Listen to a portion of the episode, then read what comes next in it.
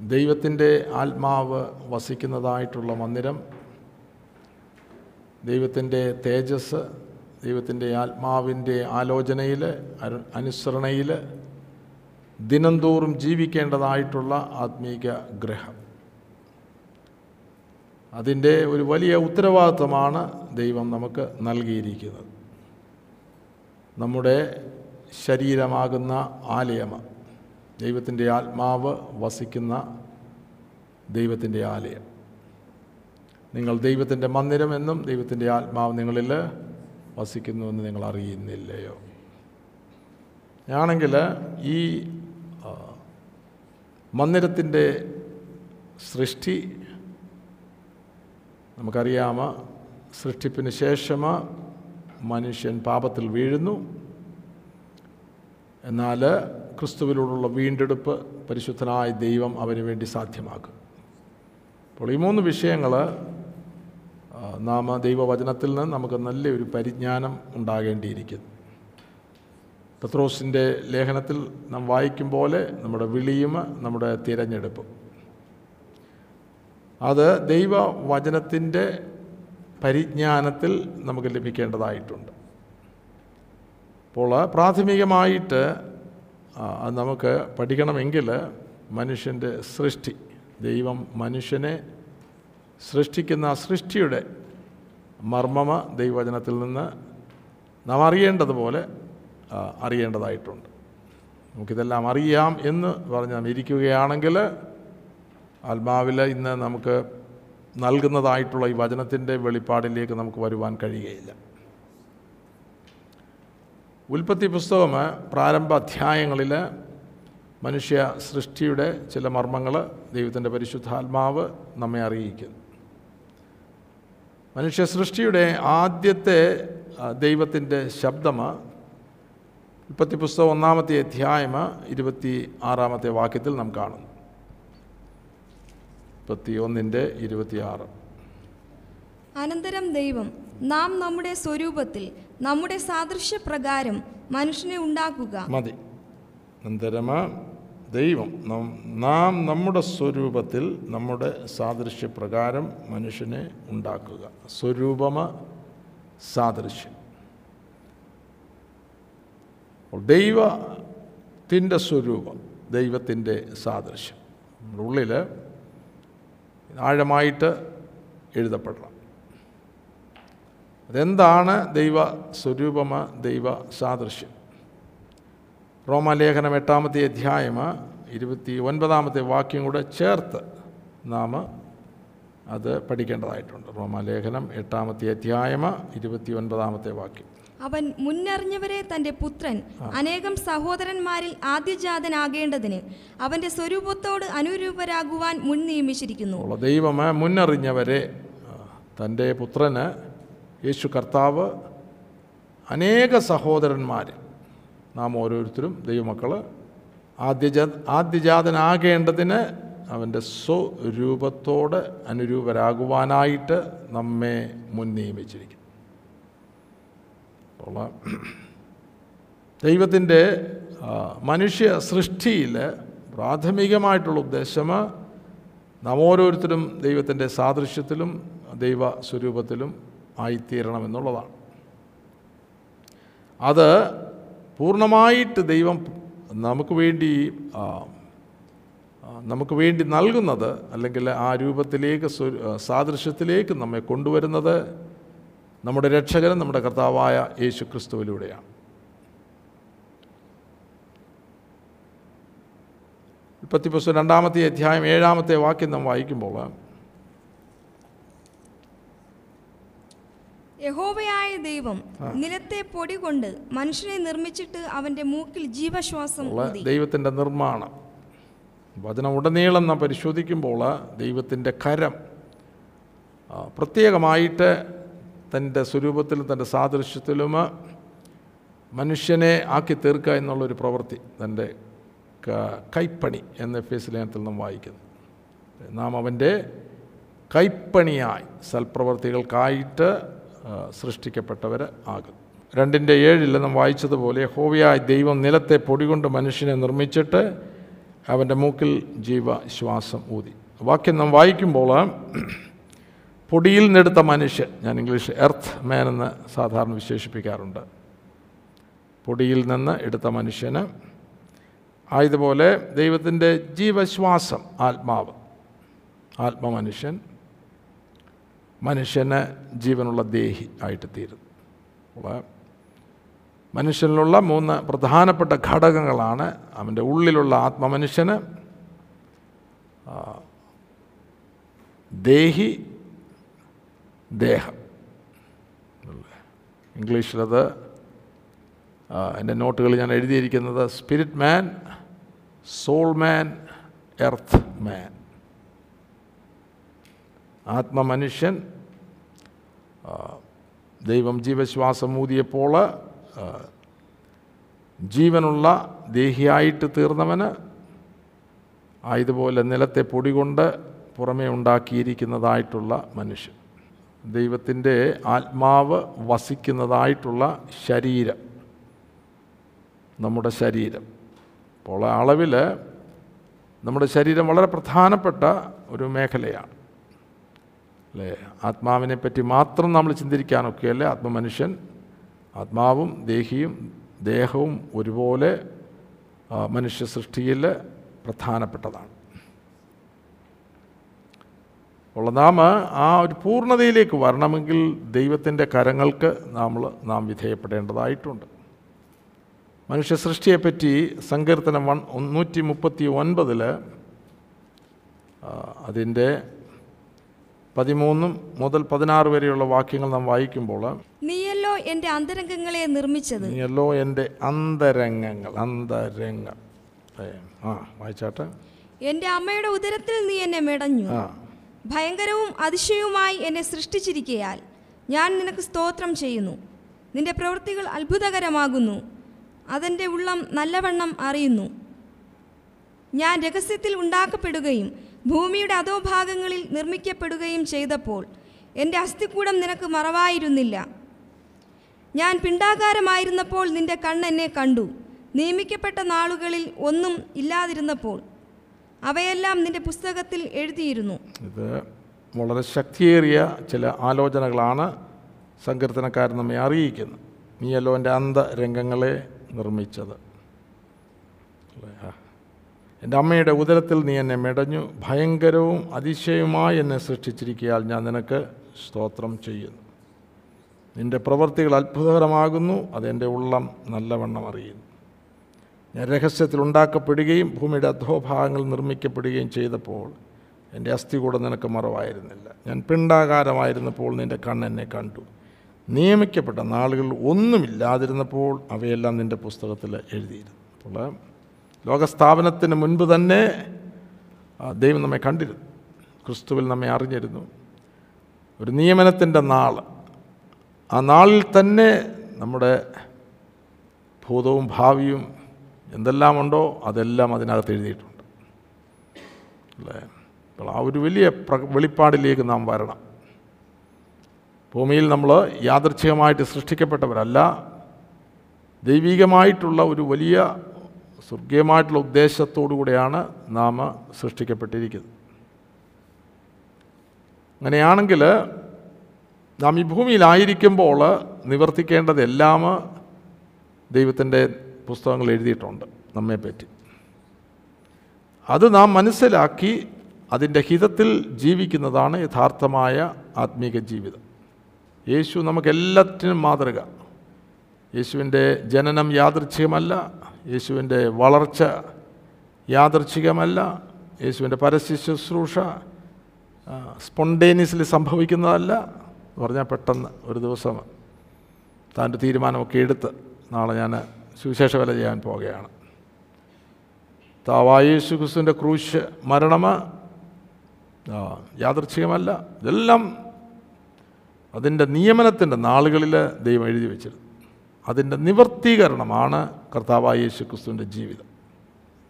ആയതുപോലെ നമ്മുടെ ഓരോരുത്തരുടെയും നാം ചെയ്യേണ്ട നമ്മൾ ഭൂമിയിലായിരിക്കുമ്പോൾ ജീവിക്കേണ്ടത് നമ്മൾ ഇവിടെ ആയിരിക്കണം നാം ചെയ്യേണ്ടത് എല്ലാം നിയമിക്കപ്പെട്ട നാളുകൾ തന്നെ എഴുതി വെച്ചിട്ടുണ്ട്.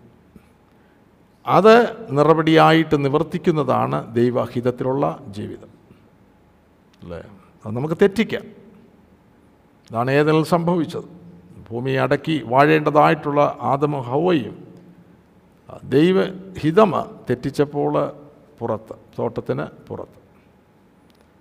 അപ്പോൾ നമ്മുടെ ജീവിതം ആ അളവിൽ ദൈവഹിതത്താൽ നയിക്കപ്പെടുമ്പോൾ അതായത് ദൈവം ഓൾറെഡി നമ്മെ കൊണ്ട് ചെയ്യിക്കേണ്ട കാര്യങ്ങൾ നമ്മുടെ ജീവിതത്തിൽ നിവൃത്തിയാകുമ്പോൾ ഞാൻ എന്റെ ഇഷ്ടം പോലെ ജീവിക്കാനുള്ളവനല്ല ദൈവഹിതത്തിൽ ജീവിക്കുവാനാണ് എന്നെ ഈ ഭൂമിയിൽ ആക്കിയിരിക്കുന്നത്. എനിക്കൊരു പ്രവൃത്തി ചെയ്യുവാനുണ്ട്. അത് ദൈവം ഓൾറെഡി നിയമിച്ചിട്ടുണ്ട്.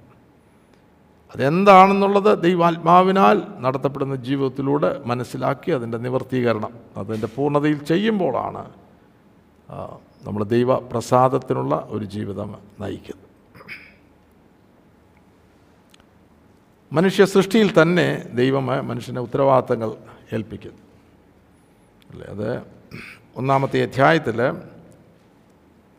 ഇരുപത്തിയെട്ടാമത്തെ വാക്യം നാം വായിക്കുമ്പോൾ ഒന്നാമത്തെ വാക്യം നാം വായിക്കുമ്പോൾ നിങ്ങൾ സന്താന പുഷ്ടിയുള്ളവരായി പെരുകി ഭൂമിയിൽ നിറഞ്ഞ് അതിനെ അടക്കി സമുദ്രത്തിലെ മത്സ്യത്തിന്മേലും ആകാശത്തിലെ പർവജാതിയിന്മേലും സകല ഭൂചര ജന്തുവിന്മേലും വാഴുവിൻ എന്ന് അവരോട് വാഴുവീൻ. ഒന്ന് അനുഗ്രഹം.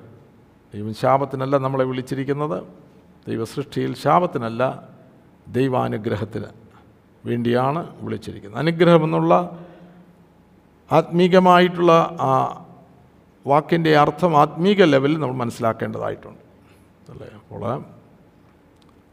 സാത്താനും അവന്റെ കയ്യിലുള്ള അനുഗ്രഹങ്ങൾ തരുവാൻ മിടുക്കനാണ് അവന് ഒരു വചനമുണ്ട് ആ വചനത്തിലൊരു അനുഗ്രഹമുണ്ട്. അപ്പോൾ ഇത് തമ്മിൽ വേർതിരിച്ചറിയുവാനായിട്ട് നമുക്ക് ആത്മീക പരിജ്ഞാനം വചനത്തിലൂടെ ലഭിക്കേണ്ടതായിട്ടുണ്ട്. അല്ല എങ്കിൽ നാം തെറ്റിപ്പോവും. അല്ലേ തെരഞ്ഞെടുപ്പ്. ആ തെരഞ്ഞെടുപ്പ് ശരിയല്ലെങ്കിൽ നമ്മൾ തോട്ടത്തിന് പുറത്താകും. അതാണ് ആദ്യ മനുഷ്യന് സംഭവിച്ചത്. ദൈവത്തിന്റെ അനുഗ്രഹം ദൈവം നിയമിച്ചാക്കുമ്പോൾ അതിന് വിരുദ്ധമായിട്ടുള്ള ഒരു സന്ദേശം. ആ സന്ദേശത്തിൽ അവർ വീണുപോയി അല്ലെ കുടുങ്ങിപ്പോയി തോട്ടത്തിന് പുറത്തായിപ്പോയി. സന്താന പുഷ്ടിയുള്ളവരായി പെരുകി ഭൂമിയെ നിറഞ്ഞ് അതിനെ അടക്കി. അടക്കി വാഴുക. ഈ രണ്ട് വാക്കുകൾ ഓർത്തുകൊള്ളണം സന്താന പുഷ്ടി നമ്മുടെ തലമുറയെപ്പറ്റി ഓർക്കുമ്പോൾ ദൈവരാജ്യത്തിന്റെ കണ്ണുകളിലൂടെ ആയിരിക്കണം നാം കാണേണ്ടതും അവരെ വളർത്തിയെടുക്കേണ്ടതും.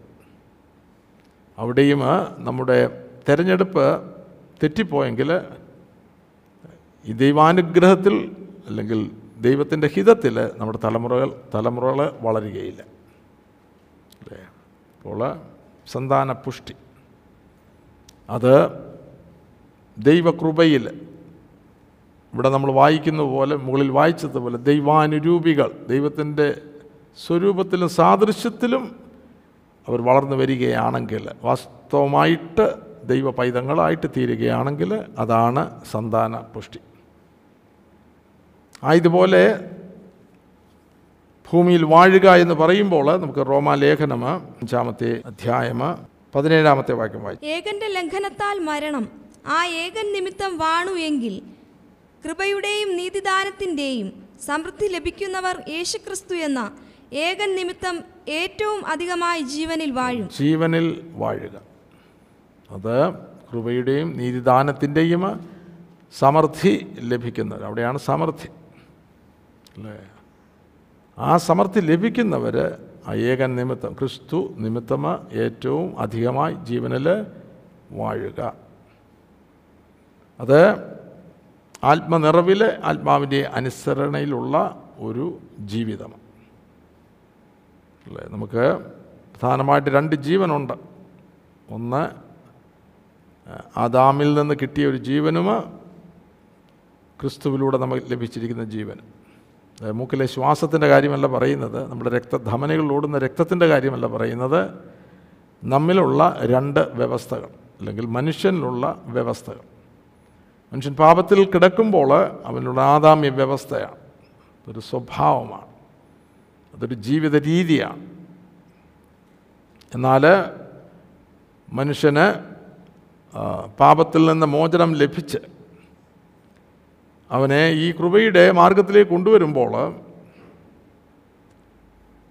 ആ പഴയ വ്യവസ്ഥ മാർ മാറേണ്ടതായിട്ടുണ്ട്. അത് മാറി ദൈവവ്യവസ്ഥ. ദൈവരാജ്യത്തിന്റെ വ്യവസ്ഥയിൽ അവനായിത്തീരേണ്ടതായിട്ടുണ്ട്. ആ വ്യവസ്ഥകളെല്ലാം ദൈവത്തിന്റെ വചനത്തിലൂടെയാണ് നമുക്ക് ലഭിക്കുന്നത്.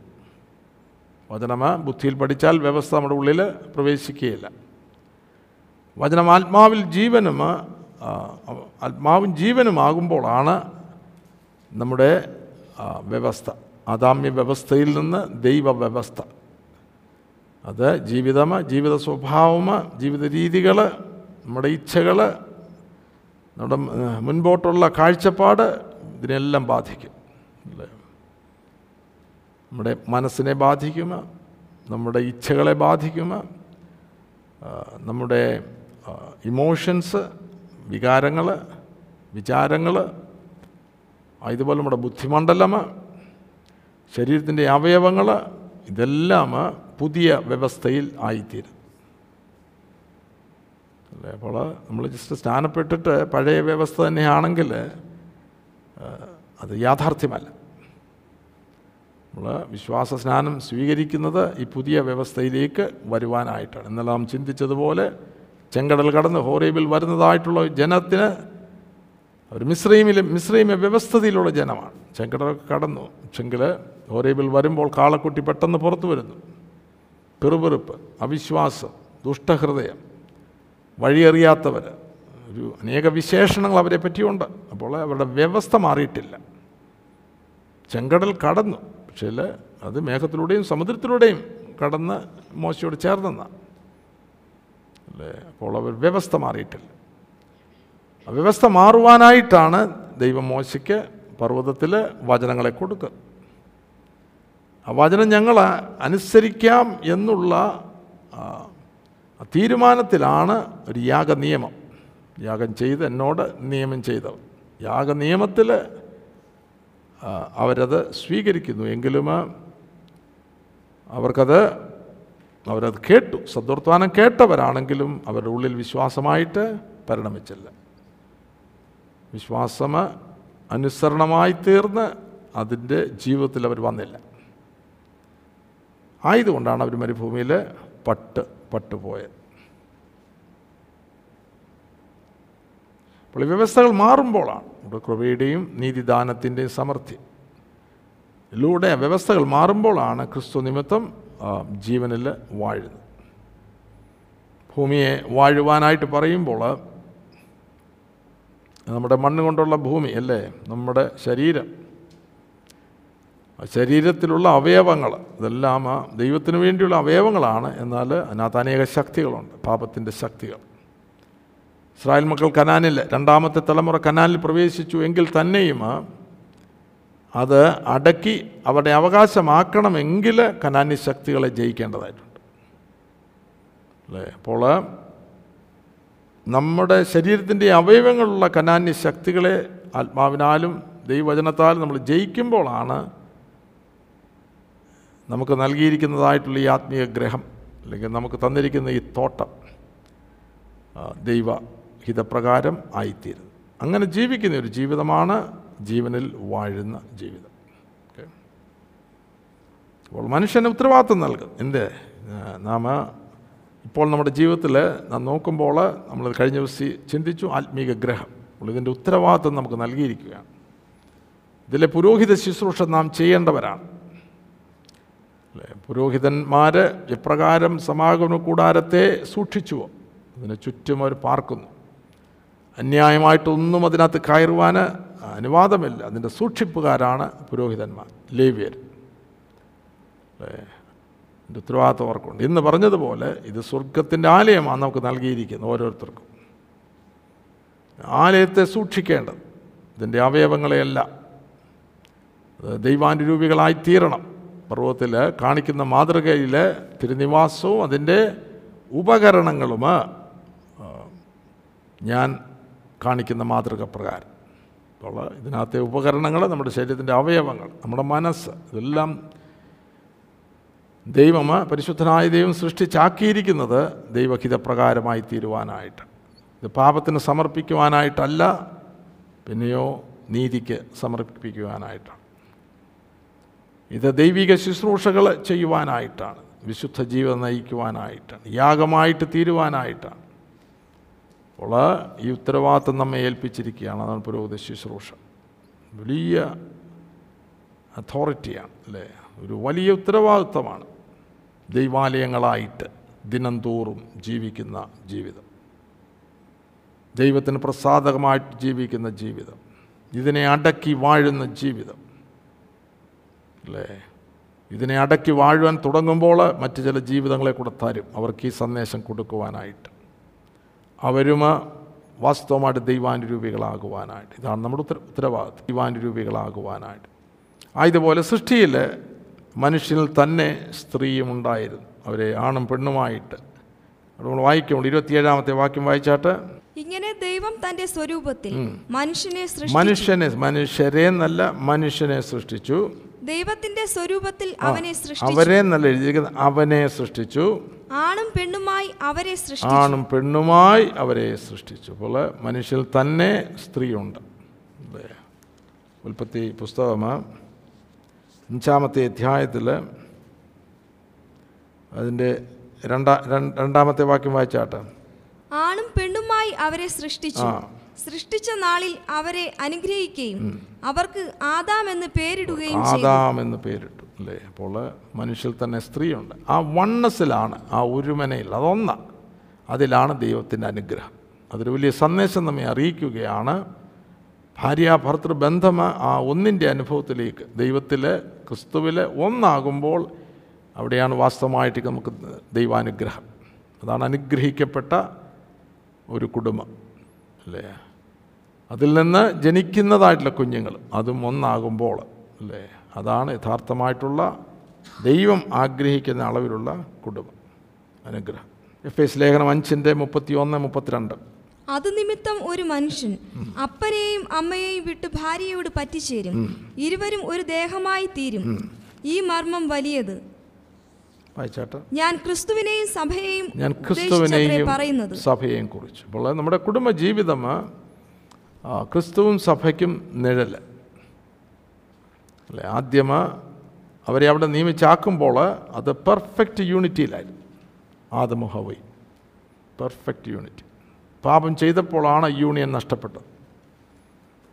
അപ്പോൾ ആ പെർഫെക്റ്റ് യൂണിയനിലേക്ക് നാമം ക്രിസ്തു ക്രിസ്തുവും തന്റെ സഭയും നാം ഓരോരുത്തരും ഒന്നായി തീരുക എന്നുള്ളതാണ് മനുഷ്യ സൃഷ്ടിയിൽ ദൈവത്തിന്റെ ഉദ്ദേശം അല്ലേ? യോഹന്നാന്റെ സുവിശേഷത്തിൽ തന്റെ ശുശ്രൂഷയുടെ അവസാനത്തിൽ ശുശ്രൂഷയെപ്പറ്റി പിതാവിന് റിപ്പോർട്ട് കൊടുക്കുമ്പോൾ അവിടെ ഒന്ന് രണ്ട് വാക്യങ്ങൾ വളരെ കീ ആയിട്ടുള്ള വാക്യങ്ങളാണ്. അതായത് താൻ ഈ ശുശ്രൂഷ എല്ലാം ചെയ്തത് ഇതിനു വേണ്ടിയാണ് എന്നുള്ളൊരു സന്ദേശമാണ് എനിക്ക് ലഭിക്കുന്നത്. അല്ലേ? പടിപടിയായിട്ട് യോഹന്നാൻ അപ്പോസ്തോലിന് യേശു കർത്താവിന്റെ ശുശ്രൂഷയെപ്പറ്റി സ്വർഗീയ മേഖലയിൽ നമ്മെ അറിയിക്കുമ്പോൾ ആ ശുശ്രൂഷയുടെ തുടക്കം മുതൽ ഈ പതിനേഴാമത്തെ അധ്യായത്തിൽ വരുന്നതായിട്ടുള്ള രംഗം വരെ ദൈവത്തിന്റെ ഹിതം ഇതിനു വേണ്ടിയാണല്ലോ. അല്ലേ? അതാണ് എന്റെ ചിന്തയിൽ എപ്പോഴും വരുന്നത്. അത് ഇരുപത്തിയൊന്നാമത്തെ വാക്യം പതിനേഴ് ഇരുപത്തൊന്ന്. യോഹന്നാൻ പതിനേഴ്. നീ എന്നെ അയച്ചിരിക്കുന്നു എന്ന് ലോകം വിശ്വസിപ്പാൻ അവർ എല്ലാവരും ഒന്നാകേണ്ടത് അവർ എല്ലാവരും ഒന്നാകേണ്ടതിന്. അപ്പോൾ സഭ ഒന്നാകണം. അതിന് മുൻപായിട്ട് ഞാൻ ഓർപ്പിച്ചതുപോലെ നമ്മിൽ ആത്മാവ് ദേഹി ദേഹം ഒന്നാകണം. ഒരേ ലൈനിൽ വരണം. അത് അകത്തുള്ള ആത്മാവിന്റെ അനുസരണയിൽ വരണം. നമ്മളിൽ നൽകിയിരിക്കുന്ന സത്യത്തിന്റെ ആത്മാവിലൂടെ നമ്മുടെ ആത്മമനുഷ്യൻ വളരുകയും ആ ദൈവഹിതത്തിലാകുകയും ആ വളർച്ചയിലൂടെ നമ്മളിലുള്ള മനസ്സ് നമ്മുടെ ഇച്ഛകൾ ഇഷ്ടങ്ങൾ വികാര വിചാരങ്ങൾ നമ്മളിലുള്ള ഇമോഷണൽ മേഖലകൾ ശരീരത്തിന്റെ എല്ലാ അവയവങ്ങളും അല്ലേ? അത് ദൈവ ഹിതത്തിലാകുമ്പോഴാണ് നമ്മിൽ ഉണ്ടാകുന്ന വണ്ണസ് അല്ലേ? നമ്മുടെ വ്യക്തിത്വം. ഞാനിവിടെ ഇരിക്കുമ്പോൾ എന്നിൽ ഉണ്ടാകുന്ന വണ്ണസ് അല്ല എങ്കിൽ ആത്മാവ് ഒരിടത്തോട്ട് പോകും മനസ്സ് വേറൊരിടത്തോട്ട് പോകും. ശരീരത്തിന്റെ സ്വഭാവങ്ങൾ പ്രവൃത്തികളൊക്കെ വേറൊരളവിൽ. തമ്മിൽ യാതൊരു പൊരുത്തവുമില്ല. ഇന്നലെ ഞാൻ ഒരു വാക്യം ഓർപ്പിച്ചതുപോലെ ആത്മാവ് ഒരുക്കമുള്ളത് പക്ഷേ ജഡമ ബലഹീനം. അല്ലേ? പ്രാർത്ഥിക്കുവാനിരിക്കുമ്പോൾ ആ വണ്ണസ് ഇല്ല എങ്കിൽ അതായത് ആത്മാവും ദേഹിയും ദേഹവും ദൈവത്തിന്റെ പരിശുദ്ധാത്മാവിന്റെ വിധേയത്വത്തിലല്ല എങ്കിൽ നമ്മൾ പ്രാർത്ഥിക്കുമ്പോൾ നമ്മുടെ മനസ്സ് എവിടെയില്ല ഒക്കെ ജഡം ഏതാണ്ടൊക്കെ ഇങ്ങനെ പുലമ്പുന്നു. അകത്തെ ആത്മമനുഷ്യന് വളർച്ചയില്ല. മനസ്സ് വേറെ വേറെ ഒരിടത്തേക്ക് പോകുന്നു. ഇച്ഛകൾ ദൈവഹിതത്തിലുള്ള ഇച്ഛകളല്ല അപ്പം പ്രാർത്ഥനകൾ അതനുസരണമായിട്ട് വരുന്നു. അല്ലേ? ഇമോഷണൽ ലെവൽ ശരിയല്ല. അപ്പോൾ ഇങ്ങനെ വരുമ്പോൾ ഇത് നമ്മുടെ ദ ഹോൾ ബീയിങ് യാതൊരു കോർഡിനേഷനുമില്ല ഇതെല്ലാം ഡിവൈഡഡ് അതൊന്നാകണം അല്ലേ? എവിടെയാണ് നമുക്ക് അതൊന്നാകുവാൻ വേണ്ടിയുള്ള പ്രാർത്ഥനാ ജീവിതം കൂട്ടായ്മ ദൈവമായിട്ടുള്ള കൂട്ടായ്മ ദൈവത്തിന്റെ വായിൽ നിന്ന് വരുന്ന വചനം അതിലൂടെ ആത്മീക വളർച്ച ആത്മാവും നമ്മുടെ ആത്മാവും ദൈവത്തിന്റെ ആത്മാവ് സത്യത്തിന്റെ ആത്മാവ് നമ്മുടെ ഉള്ളിൽ നൽകിയിരിക്കുന്ന ആത്മാവും നല്ലൊരു കോർഡിനേഷൻ ലെവലിൽ വരുമ്പോൾ എന്ന് പറഞ്ഞാൽ ദൈവത്തിൽ നിന്ന് ക്രിസ്തുവിലൂടെ സത്യത്തിന്റെ ആത്മാവ് നമ്മുടെ ആത്മാവിലേക്ക് പകരുന്നതായിട്ടുള്ള നല്ല സർക്കുലേഷൻ ആയിരിക്കും. ഇതാണ് എന്റെ റൂട്ട് പരിശുദ്ധനായ ദൈവത്തിൽ നിന്ന് പിതാവാൻ ദൈവത്തിൽ നിന്ന് ക്രിസ്തുവിലൂടെയാണ് നമുക്കിത് ലഭിക്കുന്നത്. എന്നാൽ പരിശുദ്ധാത്മാവ് നമ്മുടെ ഉള്ളിൽ വസിക്കുന്ന സത്യത്തിന്റെ ആത്മാവ് കമ്മ്യൂണിക്കേറ്റ് ചെയ്യുമ്പോൾ മനസ്സിനോടല്ല കമ്മ്യൂണിക്കേറ്റ് ചെയ്യുന്നത് ശരീരത്തോടൊന്നും കമ്മ്യൂണിക്കേറ്റ് ചെയ്യാൻ ഒക്കത്തില്ല. നമ്മുടെ ഉള്ളിൽ ജനിച്ച വീണ്ടും ജനിച്ച മനുഷ്യാത്മാവുമായിട്ട് വലിയ ബന്ധത്തിലേക്ക് വേണം ആത്മബന്ധത്തിലേക്ക് വരണം അല്ലേ? അങ്ങനെയാണ് നമ്മുടെ അകത്തെ മനുഷ്യന് വളരുന്നത്. അങ്ങനെയാണ് ആ സൗണ്ട് പെർഫെക്റ്റ് ആകുന്നത്. എന്ന് പറഞ്ഞാൽ ദൈവശബ്ദം നമുക്ക് പെർഫെക്ഷനിൽ കിട്ടുന്നു ദൈവഹിതം നമുക്ക് മനസ്സിലാകും. എന്നിട്ട് നമ്മുടെ ഉള്ളിൽ ശക്തമായി നിൽക്കുന്ന ആത്മീക മേഖലയുടെ നിയന്ത്രണത്തിലാകുമ്പോൾ നമ്മുടെ മനസ്സ് മൈൻഡ് അല്ലേ? നമ്മുടെ ഇച്ഛകൾ ഇമോഷൻസ് വികാര വിചാരങ്ങൾ ഇന്റലക്റ്റ് ബുദ്ധി ഇതെല്ലാം അകത്തെ മനുഷ്യന്റെ നിയന്ത്രണത്തിലാകും. എന്നാൽ ഈ വളർച്ച ഇല്ലാത്തവർക്ക് അവരെ നിയന്ത്രിക്കുന്ന പുറമേയുള്ള ഒരു ലോകമാണ്. ലോകത്തിന്റെ ആത്മാവും ലോകവുമാണ്. അതിൽ നിന്നാണ് ഇൻഫർമേഷൻ എല്ലാം മനസ്സിലേക്ക് ചെല്ലുന്നത്. മൈൻഡ് വലിയൊരു ഫാക്ടറിയാണ് വലിയൊരു മില്ല അല്ലേ? അവിടെ ഇൻഫർമേഷൻ എല്ലാം കിട്ടുന്നത് വെളിയെ ലോകത്തിൽ നിന്നാണ്. അതാണ് പ്രോസസ്സ് ചെയ്യുന്നത്. ഇമോഷൻസ് അതനുസരിച്ച് അനുസരിച്ച് അളവ്. അല്ലേ? നമ്മുടെ ഇച്ഛകളും നമ്മുടെ ഇച്ഛകൾ ദൈവ ഇച്ഛയല്ല ലോകത്തിൽ നിന്ന് കിട്ടുന്നതായിട്ടുള്ള ഇൻഫർമേഷൻ അനുസരിച്ചുള്ള ഇച്ഛകളിലേക്ക് വരും. അല്ലേ? അതാണ് ഹവയ്ക്ക് സംഭവിച്ചത്. അവളെ പുറം ലോകമാണ് കണ്ടത്. അവൾ ആ, അവൾ കണ്ടത് ഇനോ അറിവിന്റെ വൃക്ഷത്തിന്റെ ഫലം അറിവിന്റെ വൃക്ഷവും അറിവിന്റെ വൃക്ഷത്തിന്റെ ഫലമാണ് അത് ലോകമാണ് ദാറ്റ് കൈൻഡ് ഓഫ് നോളജ് ആ തരത്തിലുള്ള നോളജ് അല്ലെങ്കിൽ ജ്ഞാനം അത് ലോകമാണ് അതിനകത്തൊരു മനോഹാരിതയുണ്ട്. അത് തിന്മാൻ കാമ്യമായിട്ട് തോന്നും. നല്ല രുചിയുണ്ട് അതിന്. അത് ജ്ഞാനം പ്രാപിപ്പാൻ കാമ്യം അല്ലേ? ദൈവത്തെ പോലെ ആകും. ഉള്ളത് ലോകമാണ്. ആ ലോകത്തിൽ നിന്നാണ് പൊതുവെ ഇന്ന് ജനങ്ങൾക്ക് ഇൻഫർമേഷൻ കിട്ടുന്നത്. ദൈവമക്കളെന്ന് പറയുന്നവരും ലോകത്തിലേക്കാണ് കണ്ണുകൾ തോന്നുന്നത്. ആ കണ്ണടഞ്ഞിട്ടില്ല അകത്തെ കണ്ണ് തുറന്നിട്ടുമില്ല. എന്നാൽ അതിൽ നിന്ന് നമ്മുടെ അകം ലോകം ഞാൻ കഴിഞ്ഞ ദിവസങ്ങളൊക്കെ ഓർപ്പിച്ചു അകം ലോകം അത് നമ്മുടെ ആത്മാവും മനുഷ്യ ദൈവത്തിൽ നിന്ന് ജനിച്ചതായിട്ടുള്ള മനുഷ്യ ആത്മാവും സത്യത്തിന്റെ ആത്മാവും കൂടെ പ്രവർത്തിക്കുന്നതായിട്ടുള്ള ഒരു മേഖല. അല്ലേ? അത് അവിടെയാണ് സത്യത്തിന്റെ ആത്മാവ് ദൈവത്തിൽ നിന്ന് ക്രിസ്തുവിലൂടെ നമുക്ക്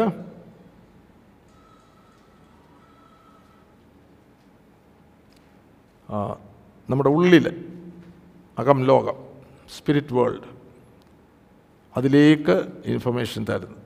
അപ്പം നമ്മൾ കാണുന്നത് അതാണ് കാണുകയും കേൾക്കുകയും ചെയ്യുന്നത് യേശു കർത്താവ് പറയുന്നത് ഞാൻ ഭൗമികനല്ല ഞാൻ ഉയരങ്ങളിൽ നിന്ന് വന്നവനാണ് ഞാൻ നിങ്ങളെ അറിയിക്കുന്നത് ഞാൻ കാണുകയും കേൾക്കുകയും ചെയ്തത് അത് ലോകത്തിൽ നിന്ന് കണ്ടതും കേട്ടതുമല്ല സ്വർഗത്തിൽ നിന്ന് പ്രാപിച്ചതാണ്. സ്വർഗത്തിൽ നിന്ന് പ്രാപിച്ചതാണ്. നമ്മുടെ ആത്മമനുഷ്യനും സത്യത്തിന്റെ ആത്മാവും അതിന്റെ ഒരു പെർഫെക്റ്റ് ലെവലിലേക്ക് വരണം. സ്വർഗവുമായിട്ട് ദൈവമായിട്ട് പെർഫെക്റ്റ് കണക്ഷനിൽ വരണം. അപ്പോൾ ദൈവവചനം വായിക്കുമ്പോൾ നമുക്കതിന്റെ സത്യം കിട്ടും.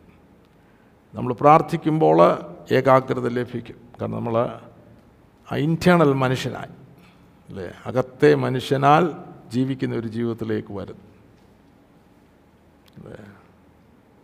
അതിന്റെ നിയന്ത്രണത്തിലാകും. കാരണം അവിടെ നിന്നാണ് ഇൻഫർമേഷൻ സ്വർഗീയമായിട്ടുള്ളത് നമ്മുടെ മനസ്സിലേക്കും ഇച്ഛകളിലേക്കും വികാര വിചാരങ്ങൾ ശരീരത്തിന്റെ അവയവങ്ങൾ ബൈദവേ അത് ഉള്ളിൽ വരുമ്പോൾ ഉള്ളിൽ മനസ്സിൽ നമുക്ക് ലഭിക്കുമ്പോൾ ആ മനസ്സിന്റെ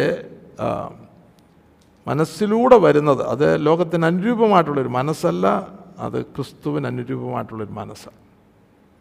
അപ്പോൾ ആ മനസ്സിലൂടെ വരുന്ന പ്രോസസ്സ് നടക്കുമ്പോൾ ദൈവ ഇഷ്ടമായിരിക്കും നമ്മളിലൂടെ പുറത്ത് വരുന്നത്.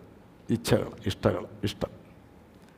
അവിടെ ആ ഇമോഷൻ ലെവലെന്ന് പറയുമ്പോൾ കറക്റ്റായിരിക്കും അല്ലേ? ദൈവാത്മാവിനാൽ നിയന്ത്രിക്കപ്പെടുന്ന ഒരു ഇമോഷൻ അത് ലോകം കണ്ടിട്ട് ആദാമിന് ഹൗവയ്ക്ക് പറ്റിയ ഒരു ഇമോഷൻ ലെവലല്ല അത് ദൈവരാജ്യം. അല്ലേ? സ്വർഗീയമായത് അതിൽ നിന്ന് വരുന്നതായിട്ടുള്ള റൈറ്റ് ഇമോഷൻ അതിലൂടെ ആയിരിക്കും നമ്മുടെ ശരീരത്തിന്റെ അവയവങ്ങളിൽ നിന്ന് പ്രവർത്തികൾ വെളിയിൽ വരുന്നത്.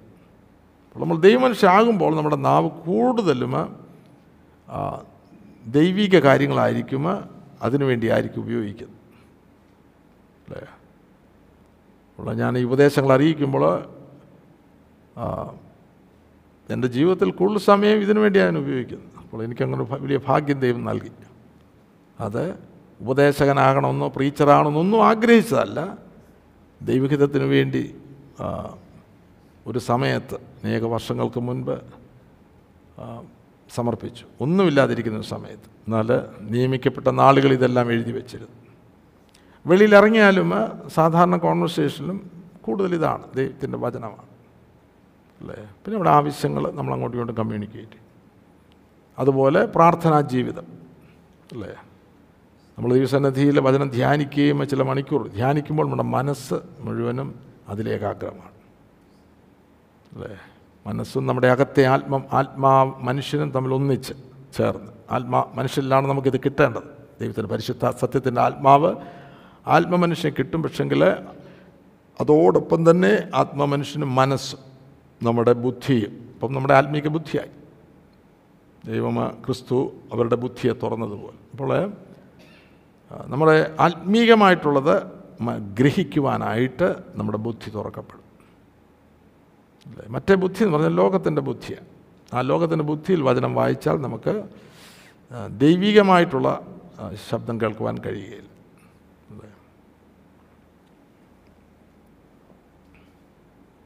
അവരൊന്നാകേണ്ടതിന് പിതാവേ നീ എന്നിലും ഞാൻ നിന്നിലും ആകുന്നതുപോലെ അവരും നമ്മിൽ ആകേണ്ടത്. ദൈവമക്കളെല്ലാം ഒന്നാകണം എന്നിട്ട് ആ ഒന്നിന്റെ മേഖലയിൽ നിന്നുകൊണ്ട് പിതാവിനോടും പുത്രനോടും ഒന്നാകുക. അത് നമ്മളിപ്പോൾ നോക്കുമ്പോൾ അസാധ്യമെന്ന് തോന്നും. എന്നാൽ നമ്മളത് വിശ്വസി കുറച്ച് പേരെങ്കിലും വിശ്വസിക്കണം. അല്ലേ? ആത്മാവിൽ വചനപ്രകാരം നമ്മൾ ഒന്നാകുക. ഒന്നാകുമ്പോൾ പിതാവിനോടും പുത്രനോടും നമ്മൾ ഒന്നാകുക. അങ്ങനെ ഒന്നാകത്തുള്ളൂ. അതാണ് തലയും ശരീരം തമ്മിലുള്ള അത് തമ്മിലുള്ള ബന്ധത്തിന്റെ മിസ്റ്ററി. അല്ലേ ക്രിസ്തുവാകുന്ന തലയും ശരീരമാകുന്ന സഭയും. നമുക്കറിയാം നമ്മുടെ ശരീരം പീസ് പീസായിട്ട് അവിടെ ഇവിടെയും കിടക്കുകയല്ല. ഇതിലൂടെ വ്യാപരിക്കുന്ന ഒരേ എമൗണ്ടിലുള്ള രക്തം അല്ലെങ്കിൽ രക്തം. ഈ ശരീരത്തിന്റെ എല്ലാ അവയവങ്ങളിലും ചെല്ലുന്നത് ഒരേ ഒരേ കൈൻഡിലുള്ള രക്തമാണ്. ഈ ശരീരത്തിന് എല്ലാ അവയവങ്ങളിലും ചെല്ലുന്നതായിട്ടുള്ള ശ്വാസം അല്ലേ? ഓക്സിജൻ ഒരേ തരത്തിലുള്ളത്. അതാണ് ശരീരത്തിന്റെ ഒരു മർമ്മം. ആയതുപോലെ ദൈവമക്കൾ ഒന്ന എന്നെ ഒന്നാകുക എന്ന് പറയുമ്പോൾ അവരോട് വ്യാപരിക്കുന്നത് ഒരേ ആത്മാവ് അവരോട് വ്യാപരിക്കുന്നത് ഒരേ ആത്മാവ്. അവർ വ്യാപരിക്കുന്നത് സെയിം വചനം ദൈവത്തിന്റെ പരിശുദ്ധമായിട്ടുള്ള നിർമ്മലമായിട്ടുള്ള വചനം. അപ്പോളാണ് തലയാകുന്ന ക്രിസ്തുവുമായിട്ട് നാം ഒന്നായിട്ട് തീരുന്നത്. അപ്പോൾ വണ്ണസ് എന്നുള്ളത് വലിയ ആഴമേറിയ ഒരു ആത്മീകമായിട്ടുള്ള പ്രിൻസിപ്പിളാണ് താഴോട്ട് നമ്മൾ വായിക്കണം. ഇരുപത്തിമൂന്നാമത്തെ വാക്യത്തിലും വായിച്ചാട്ട്.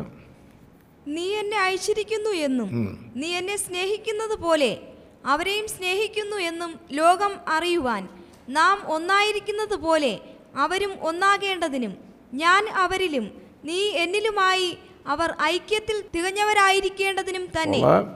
പത്തി പുസ്തകത്തിൽ നമ്മൾ വായിക്കുമ്പോൾ അവർ ഇനിയും അതുകൊണ്ട് പുരുഷൻ അപ്പനെയും അമ്മയും വിട്ട് പിരിഞ്ഞ് ഭാര്യയോട് പറ്റിച്ചേരും അവർ ഏക ദേഹമായിട്ട് തീരും. അല്ലേ? അവിടെ ആ വണ്ണസ് മേഖല നമ്മളെ കാണിക്കുന്നത് യോഹന്നാന്റെ സുവിശേഷം പതിനേഴാമത്തെ അധ്യായത്തിൽ ഇപ്പോൾ നമ്മൾ വായിച്ച അതിലേക്ക് നമ്മളെ കൊണ്ടുവരുവാനായിട്ടാണ്. അതൊരു നിഴലായിട്ട് പഴയ നിയമത്തിൽ കിടക്കുമ്പോൾ അതിന്റെ യാഥാർത്ഥ്യം. പഴയ നിയമത്തിൽ നിഴൽ ഞാൻ പറയുമ്പോൾ അതും അവിടെ യാഥാർത്ഥ്യമാണ്. പുരുഷനും ഭാര്യയും. എന്നാൽ അതിന്റെ ആത്മീക യാഥാർത്ഥ്യം എന്ന് പറയുമ്പോൾ ദൈവമക്കൾ ആത്മാവിലും ദൈവവചനത്തിന്റെ സത്യത്തിൽ ഒന്നാകുക അങ്ങനെ ഒന്നാകുന്നവർ ക്രിസ്തുവുമായിട്ട് ഒന്നാകുക. ക്രിസ്തു പിതാവിലായിരിക്കുന്നത് കൊണ്ട് നാമം ക്രിസ്തുവുമായിട്ട് ഒന്നാകുമ്പോൾ നാമും പിതാവിലായിത്തീരും. അല്ലേ? അതാണ് അതിന്റെ പ്രിൻസിപ്പിൾ പുരുഷനും സ്ത്രീയും അല്ലെങ്കിൽ ഭാര്യയും ഭർത്താവും ഒന്ന്. അത് നമ്മുടെ വീട്ടിൽ ആരംഭിക്കണം ഈ മർമ്മം മനസ്സിലാക്കിക്കൊണ്ട്. നമ്മളെ ഭവനത്തിലെ ഭാര്യയും ഭർത്താവും രണ്ടാണെങ്കിൽ ഞാൻ പലപ്പോഴും ഓർക്കും എങ്ങനെ സഭ ഒന്നാകുന്നത്. അല്ലേ? സഭ ഒന്നല്ല എങ്കിൽ നമുക്ക് ദൈവമായിട്ട് ക്രിസ്തുവുമായിട്ടെന്ന് എങ്ങനെയാണ് ഒന്നാകുവാൻ കഴിയും അപ്പോൾ ഇത് ആത്മീക യാഥാർത്ഥ്യമായിട്ട് തന്നെ ചിന്തിക്കണം. ഭൂമിയിൽ നമ്മൾ ചെയ്യുന്ന കാര്യങ്ങളെല്ലാം അതിന് ഗൗരവം നമ്മൾ കൊടുക്കുന്നുണ്ട് അല്ലേ? എന്നാൽ ഈ മേഖല വളരെ വളരെ ഗൗരവമാണ്. ദൈവമായ കർത്താവ് അത് കാണുവാനായിട്ട് അതിൽ പ്രാപിപ്പാനായിട്ട് നമ്മെ സഹായിക്കട്ടെ. മനുഷ്യനെ സൃഷ്ടിക്കുമ്പോൾ തന്റെ സാദൃശ്യത്തിലും സ്വരൂപത്തിലും സൃഷ്ടിക്കുന്നതിന്റെ ഏറ്റവും പ്രധാനപ്പെട്ട ഉദ്ദേശം ദൈവം മനുഷ്യനോടുകൂടെ വസിക്കുവാൻ ആഗ്രഹിക്കുന്നു. ദൈവം മനുഷ്യനോട് കൂടെ വസിക്കുവാൻ ആഗ്രഹിക്കുന്നു. ഏതൻ തോട്ടം അതിന്റെ ഒരു തുടക്കമാണ്. നമുക്കറിയാമ ദൈവത്തിന് എപ്പോഴും സ്വാതന്ത്ര്യത്തോടെ ഏതൻ തോട്ടത്തിലേക്ക് വരാം. അത് വലിയ കൂട്ടായ്മയുടെ ഒരു മേഖലയാണ്. മനുഷ്യനെ സൃഷ്ടിക്കുമ്പോൾ തന്നെ അവനെ കൂട്ടിക്കൊണ്ടുപോയതാ പോകുന്ന നമ്മൾ കാണുന്നുണ്ട്. അനന്തര ഹോവയെ അദ്ദേഹം കിഴക്ക് തോട്ടമുണ്ടാക്കി താൻ സൃഷ്ടിച്ച മനുഷ്യനെ അവിടെ ആക്കി. താഴെ നമ്മൾ വായിക്കുമ്പോൾ പതിനഞ്ചാമത്തെ വാക്യത്തിൽ മുപ്പത്തി രണ്ടിന്റെ പതിനഞ്ച്. യഹോവയായ ദൈവം മനുഷ്യനെ കൂട്ടിക്കൊണ്ടുപോയി ഏതേൻ തോട്ടത്തിൽ വേല ചെയ്യുവാനും അതിനെ കാപ്പാനും അവിടെ ആക്കി. മനുഷ്യനെ കൂട്ടിക്കൊണ്ടുപോയി. അതൊരു യാത്രയാണ് ഒരു ആത്മീക യാത്ര. നമ്മെയും ദൈവം കൂട്ടിക്കൊണ്ടുപോയെങ്കിൽ മാത്രമേ നമുക്ക് നിയമിച്ചാക്കിയ സ്ഥലമായിരിക്കും നമ്മുടെ ഏതെങ്കിലും നമുക്ക് ചെല്ലുവാൻ സാധിക്കുകയുള്ളൂ. അല്ലേ? അത് ആത്മാവിന്റെ അനുസരണയിലുള്ള ജീവിതമാണ്. ഇസ്രായേൽ മക്കളെ അവരെ പുറപ്പെടുവിച്ചു. എന്നാൽ ലക്ഷ്യസ്ഥാനം കനാൻ. കനാനിലേക്ക് നടത്തുന്നത് അല്ലേ? അതിന്റെ പ്രാരംഭത്തിൽ നാം വായിക്കുന്നു പകൽ മേഘസ്തംഭം രാത്രി അഗ്നിസ്തംഭം. അതൊക്കെ അറിഞ്ഞ് അറിയ അറിയാത്തൊരു വഴിയാണ്. ആയതുപോലെ നമ്മ നാം വായിക്കുന്നു പെട്ടകത്തിന്റെ പണിക്ക് ശേഷം സമാഗമന കൂടാരത്തിന്റെ പണിക്ക് ശേഷം നിയമപ്പെട്ടകം. ദൈവത്തിന്റെ വചനം അവരെ വിശ്രാമ സ്ഥലം അന്വേഷിച്ച് അവരെ നടത്തുന്നതായിട്ട് നമുക്ക് കാണും. ആയതുപോലെ യോർദാന്റെ മേഖലയിൽ വരുമ്പോൾ നിയമപ്പെട്ടകം തോളിൽ വഹിച്ച പുരോഹിതന്മാർ യോർദാന്റെ അടിത്തട്ടിൽ നിൽക്കുമ്പോൾ ജനം അവരുടെ അവകാശ ഭൂമിയിലേക്ക് പ്രവേശിക്കുന്നതായിട്ട് നമുക്ക് കാണും. അല്ലേ? അപ്പോൾ നമുക്ക് തന്നെ ഇത് എത്തി എത്തിച്ചേരുവാൻ സാധ്യമല്ല. നമ്മളെ നിയമിച്ചാക്കിയിരിക്കുന്ന ഒരു സ്ഥലം. ദൈവാത്മാവിനാൽ നിയന്ത്രിക്കപ്പെട്ട ഒരു ജീവിതത്തിൽ മാത്രമേ നമുക്ക് അവിടെ എത്തിച്ചേരുവാനായിട്ട് സാധിക്കുകയുള്ളൂ. എന്നാൽ അവിടെ നാം ചെല്ലുമ്പോൾ അതാണ് ദൈവത്തിന് നമ്മോടുകൂടെ ഒന്നിച്ച് വസിക്കുവാനായിട്ടുള്ള ഒരു മേഖല സ്ഥലം. വസിക്കുവാനായിട്ടുള്ള ഒരു നമ്മളായിരിക്കുമ്പോൾ നമ്മെ നിയമിച്ചാക്കിയ ഒരു സ്ഥലത്ത് ആത്മീക മണ്ഡലത്തിൽ നമ്മൾ വരുന്നില്ല എങ്കിൽ ദൈവമായിട്ട് കൂട്ടായ്മയില്ല. നമ്മൾ കാണിക്കുന്നതെല്ലാം ഒരു ചടങ്ങായിരിക്കും. അല്ലേ? ചടങ്ങായിരിക്കും. ആയതുപോലെ ദൈവം നിയമിച്ചാക്കിയ സ്ഥലത്തിൽ ഏതൻ തോട്ടത്തിൽ ആദമിന്റെ ഹൗയുടെ ജീവിതത്തിൽ അവരുടെ ഇഷ്ടം പോലെ ജീവിക്കുവാനായിട്ടുള്ളൊരു സ്ഥലമല്ല. ദൈവം അവരെ ആക്കുന്നത് ആ തോട്ടത്തെ സൂക്ഷിപ്പാനും അതിൽ ദൈവത്തിന് വേണ്ടി വേല ചെയ്യുവാൻ. നമ്മുടെ തോട്ടം നമ്മുടെ ശരീരമാകുന്ന ആലയമാണ് അല്ലേ? ഇതൊരു തോട്ടമാണ് ഈ തോട്ടത്തിൽ നിന്നാണ് നല്ല ഫലം കായ്ക്കേണ്ടത്. നല്ല ഫലം. മനസാന്തരത്തിന് യോഗ്യമായ ഫലം. ആത്മാവിന്റെ ഫലം. അത് ഈ തോട്ടത്തിൽ നിന്നാണ് കായ്ക്കേണ്ടത്. അങ്ങനെ കായ്ക്കണമെങ്കിൽ ദൈവത്തിന്റെ ഹിതപ്രകാരം തോട്ടത്തിൽ ജീവിക്കണം നമ്മൾ അല്ലേ? അതിനു വേണ്ടിയാണ് ആത്മാവിനെ നൽകിയിരിക്കുന്നത്. ബുദ്ധി ഉപദേശിക്കുവാനായിട്ട് ആത്മീയമായിട്ട് വളരുവാനായിട്ട് ആയതുപോലെ ആത്മാവിന്റെ ഫലം നമ്മിൽ നിന്ന് ഉളവാക്കുവാനായിട്ട്. ഉള്ള ഇതിനെ സൂക്ഷിക്കണം ഇതിനെ കാക്കണം. തോട്ടത്തെ സൂക്ഷിക്കുന്ന പുരോഹിതന്മാരായിട്ട് നാം തീരണം വേലക്കാരായിട്ട് തീരണം. ഇതാണ് നമ്മുടെ പ്രധാനപ്പെട്ട വേല. അല്ലേ തോട്ടത്തിൽ വേല ചെയ്യുക നമ്മുടെ തോട്ടം. ഇവിടെ ഇനോ മാനസാന്തരപ്പെട്ടു അല്ലെങ്കിൽ സ്നാനപ്പെടിഞ്ഞിട്ട് വരുമ്പോൾ ഉടനെ എല്ലാവർക്കും സുവിശേഷ വേല ചെയ്യണമെന്ന്. അല്ലേ? ഇതെന്താണെന്ന് പോലും അറിയാത്തവർ ഇങ്ങനെ ഒന്നോ രണ്ടോ പ്രസംഗം അവിടുന്ന് ഇവിടുന്ന് പഠിച്ചിട്ട് ഇന്ന് ലോകത്തിൽ കാണിക്കുന്നതായിട്ടുള്ളത് അവിടുന്ന് ഇവിടുന്ന് എല്ലാം ചിലരൊക്കെ ലാപ്ടോപ്പിന്റെ മുൻപിൽ അങ്ങ് ഇരിക്കുക. ഞാൻ അങ്ങനെ ചിലരെ കണ്ടിട്ടുണ്ട്. അങ്ങനെയാണെന്ന് തോന്നുന്നു പൊതുവെ.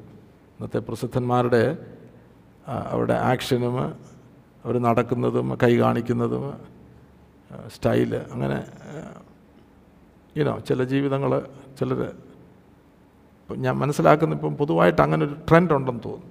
കോപ്പി പ്രസ് ആ, അങ്ങനെയല്ല. അല്ലേ? നമ്മൾ ആദ്യം ഇതിൽ വേല ചെയ്യുവാൻ നമ്മുടെ തോട്ടത്തെ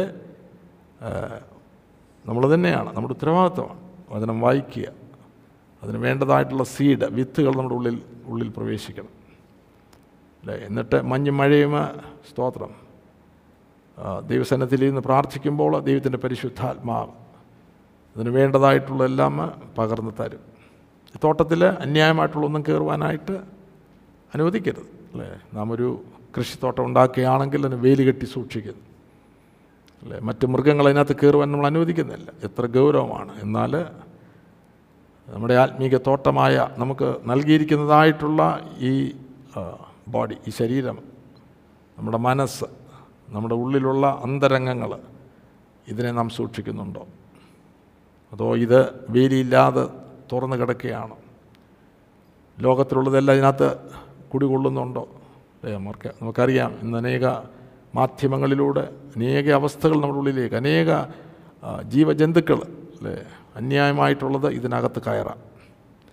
കയറിയാൽ അവൻ പിന്നെ ഇറങ്ങി പോവുകയല്ല. കുറച്ച് കഴിയുമ്പോൾ നമ്മൾ സ്ഥിരമായിട്ട് അഡിക്റ്റഡ് ആണെങ്കിൽ അത് നമ്മുടെ ഉള്ളിൽ കുടികൊള്ളും. അപ്പോൾ അത് ബുദ്ധി അത് അത് ബുദ്ധി നല്ല ബുദ്ധികേടെന്നല്ല അത് നമ്മുടെ ജീവിതത്തെ നശിപ്പിക്കുന്നതായിട്ടുള്ള അവസ്ഥകളാണ്. നമ്മുടെ തോട്ടത്തെ സൂക്ഷിക്കേണ്ട ഉത്തരവാദിത്വം. കാരണം ഇത് ദൈവത്തിന് വേണ്ടിയുള്ളതാണ്. അല്ലേ? അവിടെ പരിശുദ്ധനായിരിക്കണം പ്രഥമ സ്ഥാനം. അല്ലേ?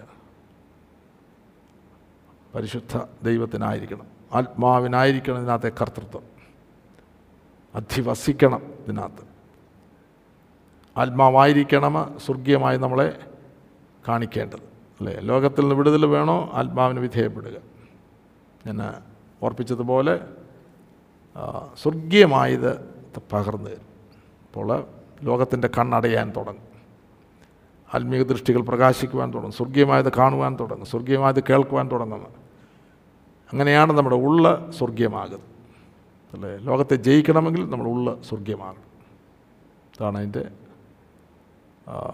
സൊല്യൂഷൻ അല്ലേ? പുറം ലോകത്തെ ജയിക്കണമെങ്കിൽ നമ്മുടെ ഉള്ള അല്ലേ അപ്പോൾ സ്വലനെ നമ്മുടെ അകത്തുള്ളവൻ ഈ ലോകത്തിലുള്ളവനേക്കാൾ വെളിയിലുള്ളവനേക്കാൾ വലിയവനെന്ന് പറയുമ്പോൾ ഉള്ള സ്വർഗീയമാകണം.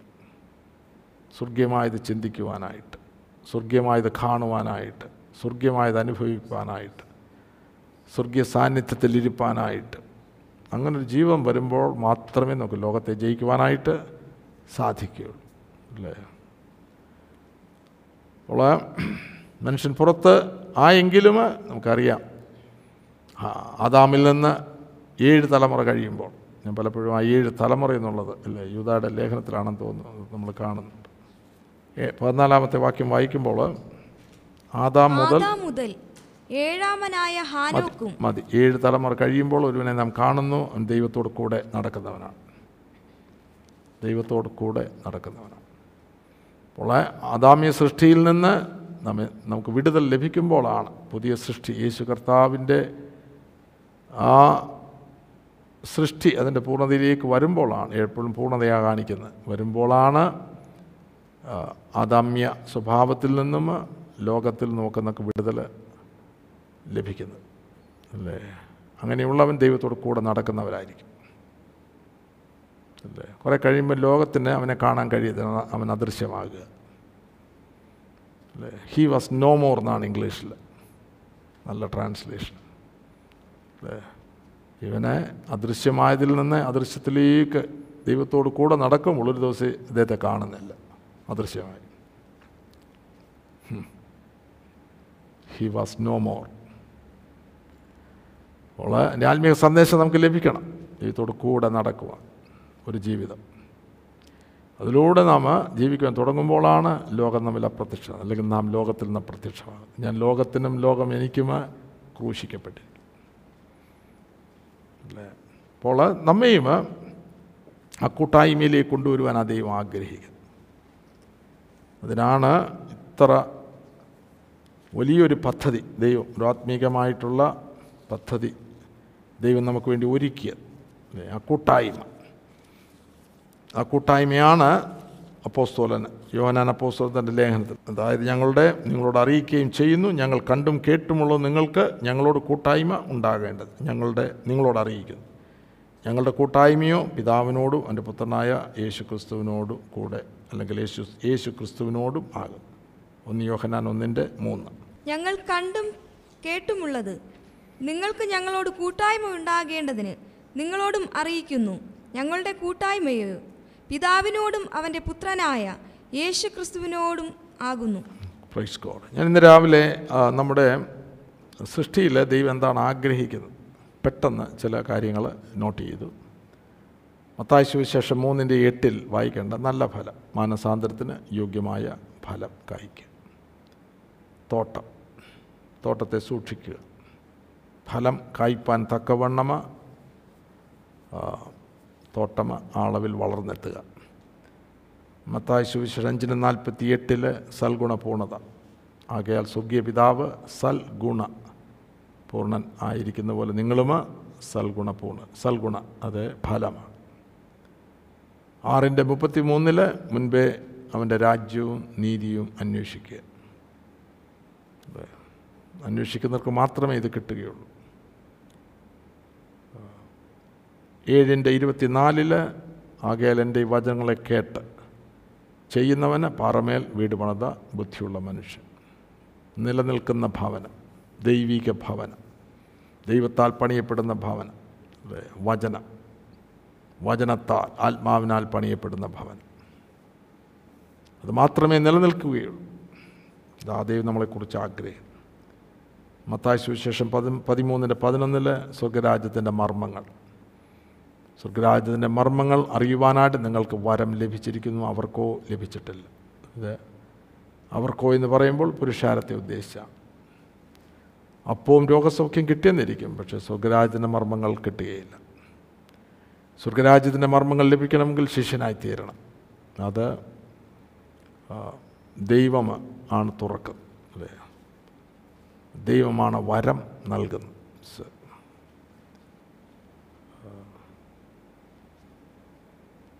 പതിനാറിന്റെ പതിനെട്ടിൽ ദൈവസഭയുടെ ഭാഗമായിട്ട് തീരാം. അത് നമ്മൾ ഉദ്ദേശിക്കുന്ന പോലെ സഭയല്ല ഇത് ദൈവസഭ. അവിടെ അവിടെ ജീവനുള്ള ദൈവത്തിന്റെ പുത്രനായ ക്രിസ്തു എന്ന വെളിപ്പാടിന്റെ അടിസ്ഥാനത്തിലാണ് ബറിയോന ശിമോനെ ജഡരക്തങ്ങളല്ല സ്വർഗസ്ഥനായ എന്റെ പിതാവത്രേ നിനക്കിത് വെളിപ്പെടുത്തിയത്. വലിയൊരു വെളിപ്പാടാണ്. അവിടെയാണ് അധികാരത്തോടു കൂടിയുള്ള ദൈവത്തിന്റെ സഭ. ഈവൻ ഓരോ ജീവനുള്ള കല്ലുകൾ ദൈവത്തിന്റെ ആലയത്തിന് വേണ്ടിയുള്ള ഓരോ കല്ലുകളും അധികാരത്തിന്റെ മേഖലയിലേക്ക് വരും അധികാരവും ശക്തിയൊക്കെ ഓർക്കുമ്പോൾ നമ്മുടെ ജീവിതത്തെയാണ് നമ്മൾ ആദ്യം കാണേണ്ടത്. ഇത് ദൈവിക പ്രമാണങ്ങൾ വ്യവസ്ഥകളുടെ അനുസരണയിലാണോ. അല്ലേ? നമ്മളെപ്പോഴും സ്റ്റേജിൽ കാണുന്നതായിട്ടുള്ള ചില വേലകളൊക്കെ നമ്മൾ കാണുമ്പോൾ അധികാരമാണെന്ന് ഓർക്കും. ചിലപ്പോൾ രോഗസൗഖ്യം ഭൂതർ ഏനോ ശാന്തി ഇതെല്ലാം നല്ല കാര്യങ്ങളാണ്. ഇറ്റ്സ് ഓക്കെ എന്നാൽ അതിലൊക്കെ ഉപരിയാണ് നമ്മുടെ ഈ തോട്ടത്തെ സൂക്ഷിക്കുന്നത്. ഈ തോട്ടം ദൈവ ഇന്നോ ദൈവത്തിന്റെ വ്യവസ്ഥയ്ക്ക് വ്യവസ്ഥയിൽ പൂർണമാകും ദൈവസഭ. ശിഷ്യന്മാർ അല്ലേ? താശുഷ്യം ഇരുപത്തിനാലിന്റെ അവസാന വാക്യങ്ങൾ വരുമ്പോൾ ആകയാൽ നിങ്ങൾ പുറപ്പെട്ട് പിതാവിന്റെയും പുത്രന്റെയും പരിശുദ്ധാത്മാവിന്റെ നാമത്തിൽ സ്നാനം കഴിപ്പിച്ചു ഞാൻ നിങ്ങളോട് കൽപ്പിച്ചതൊക്കെയും പ്രമാണിപ്പാൻ തക്ക വണ്ണം സകല ജാതികളെയും ശിഷ്യർ ആക്കിക്കൊള്ളി ആ ജീവിതം ദൈവ കർത്താവായ യേശു ക്രിസ്തു നമുക്ക് കാണിച്ച മാതൃകയുടെ ജീവിതം. പലപ്പോഴും ഞാൻ ഓർപ്പിക്കുന്ന കൽപ്പന അനുസരണം കുറേ ആൾക്കാർക്ക് പേടിയാണ്. കാരണം റിബല്യ സ്പിരിറ്റ് നമ്മളിൽ ഉള്ളതുകൊണ്ടാണ് ഈ അനുസരണം എന്ന് പറയുമ്പോൾ നമ്മുടെ ഭാവം മാറുന്നു അല്ലേ? കർത്താവിന്റെ കൽപ്പനകൾ അനുസരിക്കണം എന്ന് പറഞ്ഞു കഴിഞ്ഞാൽ ഉടനെ പറയും ഞാൻ അത് പരീക്ഷനാന്ന് പറയും. അതിന്റെ കാരണം അങ്ങനെ പറയുന്നതിന്റെ ഉള്ളിൽ റിബല്യ സ്പിരിറ്റ് ഉണ്ട് അല്ലേ? ദൈവവചനത്തോട് റിബൽ ചെയ്യുന്നതായിട്ടുള്ള ഒരു അന്ധകാര ശക്തിയുണ്ട്. അതിൽ നിന്ന് അവൻ വിടുതൽ കിട്ടാതെ ഒരിക്കലും യേശുവിന്റെ കൽപ്പനയിലേക്ക് കൽപ്പന അനുസരിക്കുന്ന ജീവിതത്തിലേക്ക് വരികയും? അപ്പോൾ ശിഷ്യന്മാർ. ദൈവമക്കളാകുവാൻ അധികാരം നൽകിയിരിക്കുന്നു. ദൈവമക്കൾ. അവരെ രക്തത്തിൽ നല്ല ജഡത്തിൽ നല്ല പുരുഷന്റെ ഇഷ്ടത്താലല്ല ദൈവത്തിൽ നിന്നത്രേ ജനിച്ചത്. ജഡത്താൽ ജനിച്ച ജഡമാകുന്നു ആത്മാവിനാൽ ജനിച്ചത് ആത്മാവ്. അപ്പോൾ ദൈവാത്മാവിനാൽ ദൈവത്തിൽ നിന്ന് ജനിക്കുന്ന അങ്ങനെ അതിനുള്ള അധികാരം നമുക്ക് നൽകി. ആയതുപോലെ ദൈവാത്മാവിനാൽ നടത്തപ്പെടുന്നവർ ദൈവാത്മാവ് നടത്തുന്നവരാണ് ദൈവമക്കൾ. അല്ലേ? കഴിഞ്ഞ ദിവസം ഓർപ്പിച്ചതുപോലെ യോഹനാൻ ഒന്നിന്റെ പന്ത്രണ്ടിൽ ദൈവമക്കളാകുവാൻ അധികാരം കൊടുത്തു. എന്താണ് അധികാരം? ദൈവത്തിന്റെ ആത്മാവിനാൽ നടത്തപ്പെടുന്ന ജീവിതം. അവിടെയാണ് നമ്മൾ ദൈവമക്കൾ ആകുന്നു എന്ന് ഫുൾ സ്റ്റോപ്പ് ഇട്ടിരിക്കുന്നത്. അതുപോലെ യോഹന്നാന്റെ സുവിശേഷം ഒന്നാമത്തെ അധ്യായം ഒന്ന് പോലെ നാല് വരെയുള്ള വാക്യങ്ങൾ വായിക്കുമ്പോൾ അതിൽ വചനം ഉണ്ടായിരുന്നു വചനം ദൈവത്തോടു കൂടെയായിരുന്നു വചനം ദൈവമായിരുന്നു. ആ വചനമാണ് നമുക്ക് കൃപയും സത്യവും അതിന്റെ നിറവിൽ നിന്ന് നമുക്ക് നമുക്ക് ലഭിക്കുന്നു അല്ലേ? വചനം ജീവനായിട്ട് ലഭിക്കും. വചനമാണ് ജീവൻ. അവനിൽ ജീവനുണ്ടായിരുന്നു. വചനത്തിൽ ജീവനുണ്ട്. ആ ജീവനാണ് മനുഷ്യരുടെ വെളിച്ചം. പേശുകർത്താവിന്റെ ജീവിതമായിരുന്നു. അത് മുഴുവൻ വചനമായിരുന്നു. അല്ലെങ്കിൽ ദൈവപ്രമാണത്തിലുള്ള ഒരു ജീവിതമായിരുന്നു. ദൈവത്തിന്റെ ജീവൻ സമൃദ്ധിയായിട്ട് ആ ഫുൾനെസ്സിലുണ്ട് കൃപയും സത്യം നിറഞ്ഞവനായി. അതാണ് മനുഷ്യർക്ക് ജീവനായിട്ട് തീർന്നത്. നമുക്ക് നൽകിയിരിക്കുന്നു അല്ലേ? ദൈവത്തിന്റെ വാചനം ജീവന്റെ വാചനം നമ്മുടെ ഉള്ളിലേക്ക് നൽകും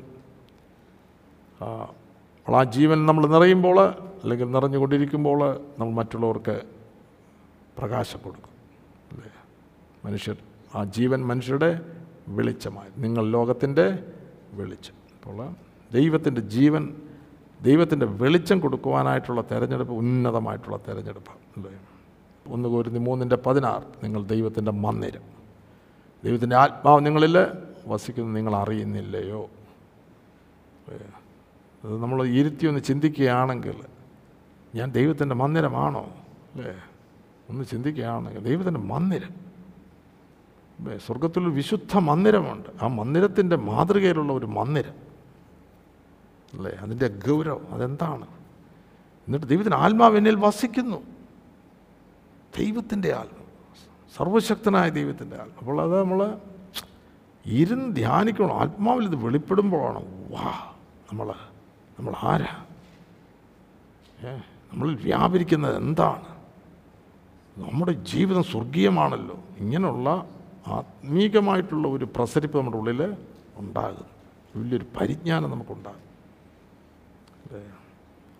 നമ്മളെ ഇവിടെ ആക്കിയത് വചനത്തെ കാക്കുവാനാണ്. നമ്മളെ വചനത്തെ കാക്കുന്നവർ അല്ലേ വചനത്തിന്റെ സൂ സൂക്ഷിപ്പുകാർ കീപ്പേഴ്സ് എങ്ങനെയാണ് സൂക്ഷിക്കുന്നത്? വചനം പ്രമാണിച്ചുകൊണ്ട്. വചനം പ്രമാണിക്കുമ്പോൾ നമ്മളതിനെ നമ്മളതിനെ കാത്തു സൂക്ഷിക്കുക. ജീവന്റെ വൃക്ഷത്തെങ്കിലേക്കുള്ള ആ വഴി ഖെരൂബ്സിനെ അതിനെ കാപ്പാനായിട്ട് അവിടെ ആക്കിയെന്ന്. ഒരന്യായമായിട്ടുള്ളതിനൊന്നും അവിടെ കയറാനൊക്കത്തില്ല. അല്ലേ ഇതിന്റെ വള്ളി പുള്ളി തെറ്റുവാൻ സമ്മതിക്കുകയില്ല. അതെങ്ങനെയാണ് നമ്മുടെ ജീവിതത്തിൽ? അങ്ങനൊരു നമ്മളിൽ തന്നെ ഒരു ആത്മീക ബോധമുണ്ടാകണം. ഈ വചനം പരിശുദ്ധമായിട്ടുള്ള വചനമാണ് എന്റെ ജീവിതത്തിലൂടെ സൂക്ഷിപ്പാനായിട്ട് കാപ്പാനായിട്ട് നൽകിയിരിക്കുകയാണ്. ഇതിന് വള്ളി പുള്ളി തെറ്റുവാനായിട്ട് അനുവാദമില്ല. എന്റെ ജീവിതം വചനപ്രകാരമായിരിക്കണം. അല്ലേ? അങ്ങനെ നമ്മുടെ ഒരു ഉൾബോധം നമുക്കുണ്ടാകും നമ്മുടെ ഉള്ളിന്റെ ഉള്ളിൽ നമുക്ക് ഒരു ഒരു മനസ്സിൽ ഒരു ഉറപ്പ് ഒരു സ്ഥിരത അല്ലേ? അതിന് വേണ്ടിയാണ് അതിന് വേണ്ടി ഞാൻ ജീവിക്കും എന്നുള്ള ഒരു തീരുമാനം ഉണ്ടാകണം. ആയതുപോലെ നമ്മളെ തേജസ്സിന് വേണ്ടിയാണ് സൃഷ്ടിച്ചിരിക്കുന്നത് അല്ലേ? നമ്മുടെ അരിമനാഥന് ഈ മാതൃക നമ്മളെ കാണിച്ചതിന് ശേഷം മരിച്ചടക്കപ്പെട്ട് ഉയർത്തെഴുന്നേറ്റുന്ന തേജസ്സിൽ വസിക്കുമ്പോൾ അവരനേക പുത്രന്മാർ സകലത്തിന് രാക്കും സകലത്തിന് കാരണഭൂതനുമായവൻ അനേക പുത്രന്മാരെ തേജസ്സിലേക്ക് നടത്തുമ്പോൾ അല്ലേ? അവിടെ രക്ഷാനായകനെ കഷ്ടാനുഭവങ്ങളാൽ തികഞ്ഞവനാക്കണമെന്ന് അത് യുക്തമായിട്ട് ദൈവത്തിന് തോന്നി അല്ലേ? അപ്പോൾ ഇന്ന് സ്വർഗത്തിന്റെ ഫുൾ ടൈം ഓപ്പറേഷന് നാം നാം എല്ലാവരും ദൈവതേജസ്സിനാൽ നിറയപ്പെട്ട് വാസ്തവമായിട്ട് ദൈവമക്കളായി തീരണമെന്നുള്ളത് അല്ലേ? അതായിരിക്കണം. അപ്പോൾ അത് നമ്മൾ മനസ്സിലാക്കണം. ഇന്ന് പിതാവിന്റെ വലത്ത് ഭാഗത്ത് താൻ ഇരിക്കുന്നത് താൻ മുഖാന്തരമായിട്ട് ദൈവത്തെങ്കിലേക്ക് പിതാവെങ്കിലേക്ക് അടുത്ത് വരുന്നവരെ പൂർണമായിട്ട് രക്ഷിപ്പാനായിട്ട്. എന്താണ് പൂർണ രക്ഷ അല്ലേ? നമ്മുടെ ആ ഫൈനൽ വീണ്ടെടുപ്പ്. ശരീരവും ഇതിന്റെ ഒരു വീണ്ടെടുപ്പുണ്ട്. അല്ലേ? തേജസ്സിന്മേൽ തേജസ് പ്രാപിക്കുന്ന ഒരു കൂട്ടമാണ്. അല്ലേ? അവരെ അതിന്റെ പൂർണതയിലേക്ക് കൊണ്ടുവരിക. അപ്പോൾ അത് നമ്മൾ ഇരുന്ന് ധ്യാനിക്കുമ്പോഴാണ് ഒരല്പമായിട്ട് നമുക്ക് ലഭിക്കുന്നത്. വാ ദൈവത്തിന്റെ ക്രിസ്തുവിന്റെ തേജസ് ക്രിസ്തുവിന്റെ സദൃശന്മാർ ആകുവാനായിട്ടുള്ള സ്വർഗീയമായിട്ടുള്ള വിളി അല്ലേ? അവരാണ് തങ്ങളെ തന്നെ സൂക്ഷിക്കുന്നത്. അവളാണ് നിർമ്മലതയോട് ജീവിക്കുന്നത്. എങ്ങനെ പ്രകാരം കർത്താവ് നിർമ്മലനായല്ലോ. അതുപോലെ നിർമ്മലന്മാരായിട്ട് ജീവിപ്പാനായിട്ട് അവരുടെ ജീവിതത്തെ സമർപ്പിക്കും. വിശുദ്ധി അല്ലേ? പണ്ട് നമ്മുടെ അജ്ഞാനകാലത്തുണ്ടായിരുന്ന മോഹങ്ങളെ മാതൃകയാക്കാതെ പഴയ ജീവിതമാണ്. നമ്മളെ വിശ് വിളിച്ച വിശുദ്ധൻ യേശു കർത്ത ഒത്തവണ് അനുസരണമുള്ള അല്ല എല്ലാ നടപ്പിലും അനുസരണമുള്ള മക്കളായി തീരുവാനായിട്ട് അപ്പോസ്തോളം നമ്മളെ ഉപദേശിക്കുന്നു. എല്ലാ നടപ്പിലും every walk of our life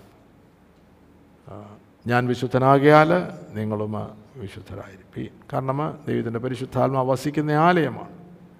ആത്മാവിനെ നമ്മൾ വിധേയപ്പെടുത്തുകയാണെങ്കിൽ അല്ലേ? നമ്മൾ ഇന്നലെ വായിച്ചു എന്റെ അഭിഷേകത്താൽ ശുദ്ധീകരിക്കപ്പെടുമെന്ന് ഇംഗ്ലീഷ് സാങ്ക്ടിഫിക്കേഷൻ എന്നൊരു വാക്കാണ് ഉപയോഗിച്ചത്. വിശുദ്ധീകരിക്കപ്പെടും. വെറുതെ ദൈവം പറയുകയല്ല ഞാൻ വിശുദ്ധനാകിയാൽ നിങ്ങളും വിശുദ്ധരായിരിക്കും. തന്റെ ആത്മാവിന് വിശുദ്ധിയുടെ ആത്മാവിനെ നമ്മുടെ ഉള്ളിന്റെ ഉള്ളിൽ നൽകിയിട്ടുണ്ട്. ഈവൻ മനുഷ്യപുത്രനായിട്ട് വന്ന യേശു കർത്താവ് ജഡം സംബന്ധമായിട്ട് ദാവീദിന്റെ സന്തതിയെ താൻ ജനിച്ചു മരിച്ച് അടക്ക മരിച്ച് ഉയർത്തെഴുന്നേറ്റ്. എന്നിട്ടൊരു വാക്ക് വാക്യ ശകലമുള്ളത് വിശുദ്ധിയുടെ ആത്മാവ് സംബന്ധമായി ദൈവപുത്രൻ എന്ന ശക്തിയോട് നിർണയിക്കപ്പെട്ടു. അല്ലേ അപ്പോൾ അല്ലേ ദൈവ വിശുദ്ധിയുടെ ആത്മാവ് സംബന്ധിച്ച് ദൈവപുത്രൻ. യേശു കർത്താവിന്റെ ജീവിതമാണ്. മനുഷ്യപുത്രനായിട്ട് വന്ന യേശു കർത്താവ് സ്തോത്രം.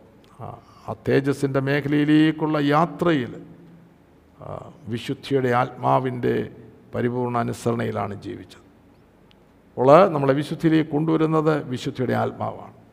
സത്യത്തിന്റെ ആത്മാവ് വിശുദ്ധിയുടെ ആത്മാവ്. അപ്പോൾ ഈ ജീവിതം ഇത് ഉന്നതമായിട്ടുള്ള ഒരു വിളിയാണ്. സ്വർഗീയ വിളിക്ക് ഓഹരിക്കാരായുള്ളവർ.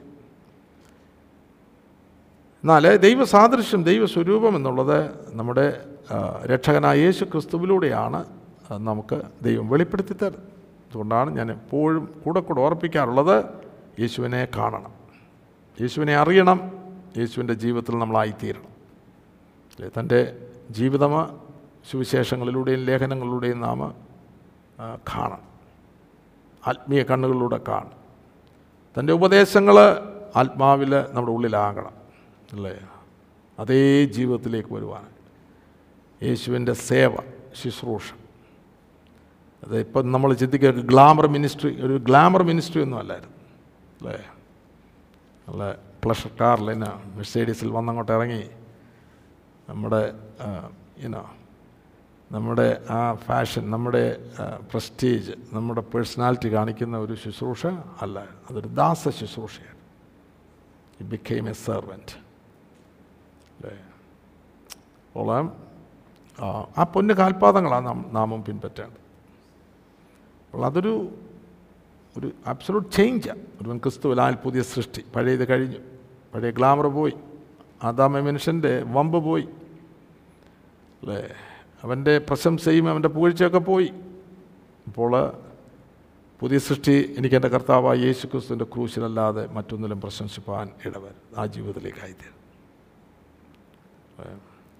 അപ്പോൾ അത് അത് ഉൾക്കണ്ണ് തുറക്കണം. ദൈവം നമ്മൾ ക്രിസ്തുവിനെ കാണണം. ക്രിസ്തുവിലൂടെയാണ് നമുക്ക് ഈ സാദൃശ്യം ദൈവസാദൃശ്യം ദൈവസ്വരൂപം നമ്മെ വെളിപ്പെടുത്തുന്നത് ഫിലിപ്പ് ലേഖനം രണ്ടാമത്തെ എത്തി ഏഴ് മുതൽ ഏഴുമെട്ടും വാക്യങ്ങൾ വായിക്കുമ്പോൾ അവൻ ദാസരൂപം എടുത്തു. അല്ലേ? മനുഷ്യ സാദൃശ്യത്തിലായി തന്നെത്താൻ ഒഴിച്ചു തന്നെത്താൻ താഴ്ത്തി. ക്രൂശിലെ മരണത്തോളം മരണത്തോളം ക്രൂശിലെ മരണത്തോളം താൻ പിതാവിന് അനുസരണമുള്ളവനായിട്ട് തീർന്നു. നമ്മൾ ഓർത്ത് വേണം മൂന്ന്. ദാസന് തന്നെ താൻ ഒഴിച്ചു തന്നെ താൻ താഴ്ത്തി അനുസരണം. ക്രൂശിലെ മരണത്തോളം മൂന്നാൽ പോയിന്റ് എടുത്ത് ധ്യാനിക്കണം. ധ്യാനിക്കുക മാത്രമല്ല കർത്താവ് ഈ സ്വഭാവം ഇതിലേക്ക് എന്നെ ആക്കി തീർക്കണം. മേക്ക് മീ എ സെർവന്റ് എന്നെ ഒരു ഒരു യഥാർത്ഥ ദാസനാക്കി തീർക്കണം. എന്നുള്ളതെല്ലാം ഒഴിഞ്ഞു പോകുവാനായിട്ട്. അല്ലേ? ഒരുപാട് കാര്യങ്ങൾ ഇത് നിറഞ്ഞിരിക്കണം അതെല്ലാം ഒഴിഞ്ഞു പോകുവാനായിട്ട്. എം ടി ഔട്ട് ചെയ്യുവാനായിട്ട് സഹായിക്കണം. ഹമ്പിൾ തന്നെ താൻ താഴ്ത്തി. ഹി ഹമ്പിൾഡ് ഹിംസെൽഫ് എന്നാണ് ഇംഗ്ലീഷിൽ. തന്നെ താൻ താഴ്ത്തി. അല്ലേ താഴ്മ സൗമ്യത. ഞാൻ സൗമ്യതയും താഴ്മയും ഉള്ളവനാകിയാൽ എന്റെ മുഖമേറ്റുകൊണ്ട് എന്നോട് പഠിപ്പി. അല്ലേ? അപ്പോൾ ആ ദിവ്യമായിട്ടുള്ള കർത്താവിന്റെ സ്വഭാവത്തിലേക്ക് നമ്മൾ വരണം. ഇന്ന് കാണുന്നതല്ല ഇന്ന് കാണുന്നത് പോലെയല്ല. ഇന്ന് നമ്മൾ നെഞ്ചും വിരിച്ച് ഈനോ നമ്മളെ തന്നെ പ്രദർശിപ്പിക്കുന്നതായിട്ടുള്ള ഒരു ക്രിസ്തീയ ലോകമാണ് നമ്മൾ പൊതുവെ കാണുന്നത്. എന്നാൽ അതിൽ നിന്ന് അതല്ല നമ്മൾ കാണേണ്ടത്. അദൃശ്യമായിട്ട് ഉള്ള മേഖലയിലേക്ക് നാം ഇറങ്ങിച്ചേരണം അല്ലെങ്കിൽ കയറിച്ചേരണം അല്ലേ? എന്നിട്ട് ആ, ക്രിസ്തുവിനെ നമ്മൾ കാണണം. സാധുശീലനായ എളിയവനായ യേശു കർത്താവ്. അവിടെയാണ് നമുക്ക് വിശ്രാമം. അല്ലേ? നമ്മളോർക്കും ഈ ഫ്ലാഷി ലൈഫ് സ്റ്റൈൽ നമുക്ക് വിശ്രമം നൽകുന്നു. ഇല്ല നൽകത്തില്ല. ഓക്കെ? അപ്പോൾ നമുക്കൊരു വിശ്രാമ സ്ഥലമുണ്ട് അവിടെ ജീവിച്ചോണം. അത് അനുഗ്രഹമാണ്. അവിടെയാണ് ദൈവമായിട്ടുള്ള കൂട്ടായ്മയിലേക്ക് നാം വരുന്നത്. അവിടെയാണ് ദൈവത്തെ നമ്മൾ അടുത്തറിയുന്നത്. കാരണം നമ്മളിനി ഒന്നിച്ച് താമസിക്കാനുള്ളവരാ. നമുക്ക് നമ്മുടെ ദൈവത്തെ അറിഞ്ഞുകൂടായെങ്കിൽ അവിടെ ചെന്നാൽ നമ്മുടെ കഷ്ടകാലം. നമ്മുടെ കഷ്ടകാലം. ഇതാണോ ദൈവം എന്നൊക്കെ ചെന്ന് അവിടെ ചോദിച്ചു കഴിഞ്ഞാൽ നമ്മളിപ്പോഴേ അറിഞ്ഞോണം. എങ്ങനെയാണ് അറിയുന്നത്? ക്രിസ്തുവിലൂടെ ആയിരിക്കണം നാം അറിയേണ്ടത്. യേശു കർത്താവ് മനുഷ്യപുത്രനായിട്ട് ഭൂമിയിലേക്ക് വന്നത് ദൈവത്തെ വെളിപ്പെടുത്തുവാനായിട്ടാണ്. യോഹന്നാന്റെ സുവിശേഷം ഒന്നിന്റെ പതിനാല്. വചനം ജഡമായി തീർന്നു.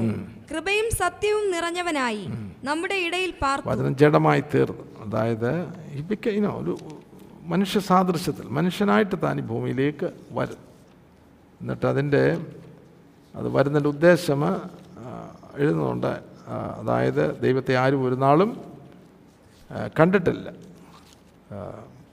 തന്റെ മടിയിലിരിക്കുന്ന ഏകജാതനായ പുത്രൻ പിതാവിന്റെ മടിയിലിരിക്കുന്ന ഏകജാതനായ പുത്രന് അവനെ വെളിപ്പെടുത്തിയിരിക്കുന്നു. ഒന്നിന്റെ പതിനെട്ട്. ദൈവത്തെ ആരും ഒരു നാളും കണ്ടിട്ടില്ല. പിതാവിന്റെ മടിയിലിരിക്കുന്ന ഏകജാതനായ പുത്രൻ അവനെ വെളിപ്പെടുത്തിയിരിക്കുന്നു. അപ്പോൾ നമ്മൾ വചനത്തിൽ നോക്കുമ്പോൾ താൻ മനുഷ്യപുത്രനായിട്ട് വന്നു.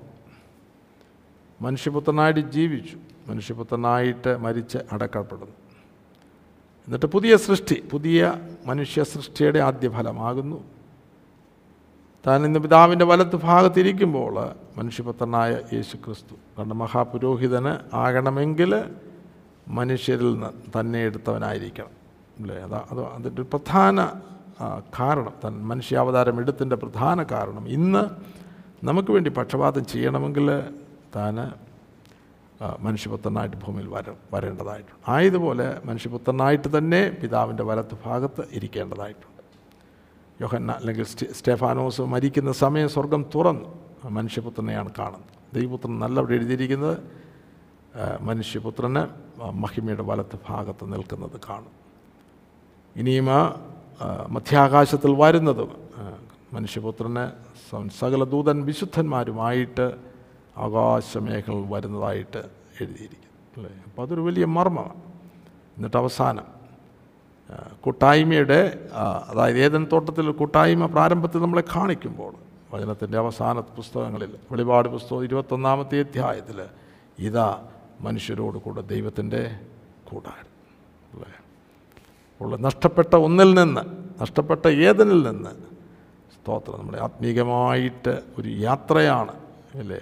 അറുപത്തി ആറ് പുസ്തകങ്ങളിലൂടെ ഒരു യാത്രയാണ് എവിടെ കൊണ്ടെത്തിക്കുവാനായിട്ട് നിത്യതയുടെ തുറമുഖത്ത് ദൈവവും മനുഷ്യനും ഒന്നിച്ച് വാഴുന്നതായിട്ടുള്ള വസിക്കുന്നതായിട്ടുള്ള ഇതാ മനുഷ്യരോട് കൂടെ ദൈവത്തിന്റെ കൂടാരം അവിടെ ഈ മനുഷ്യൻ എന്നുള്ള വാക്കാണ് ഉപയോഗിച്ചിരിക്കുന്നത്.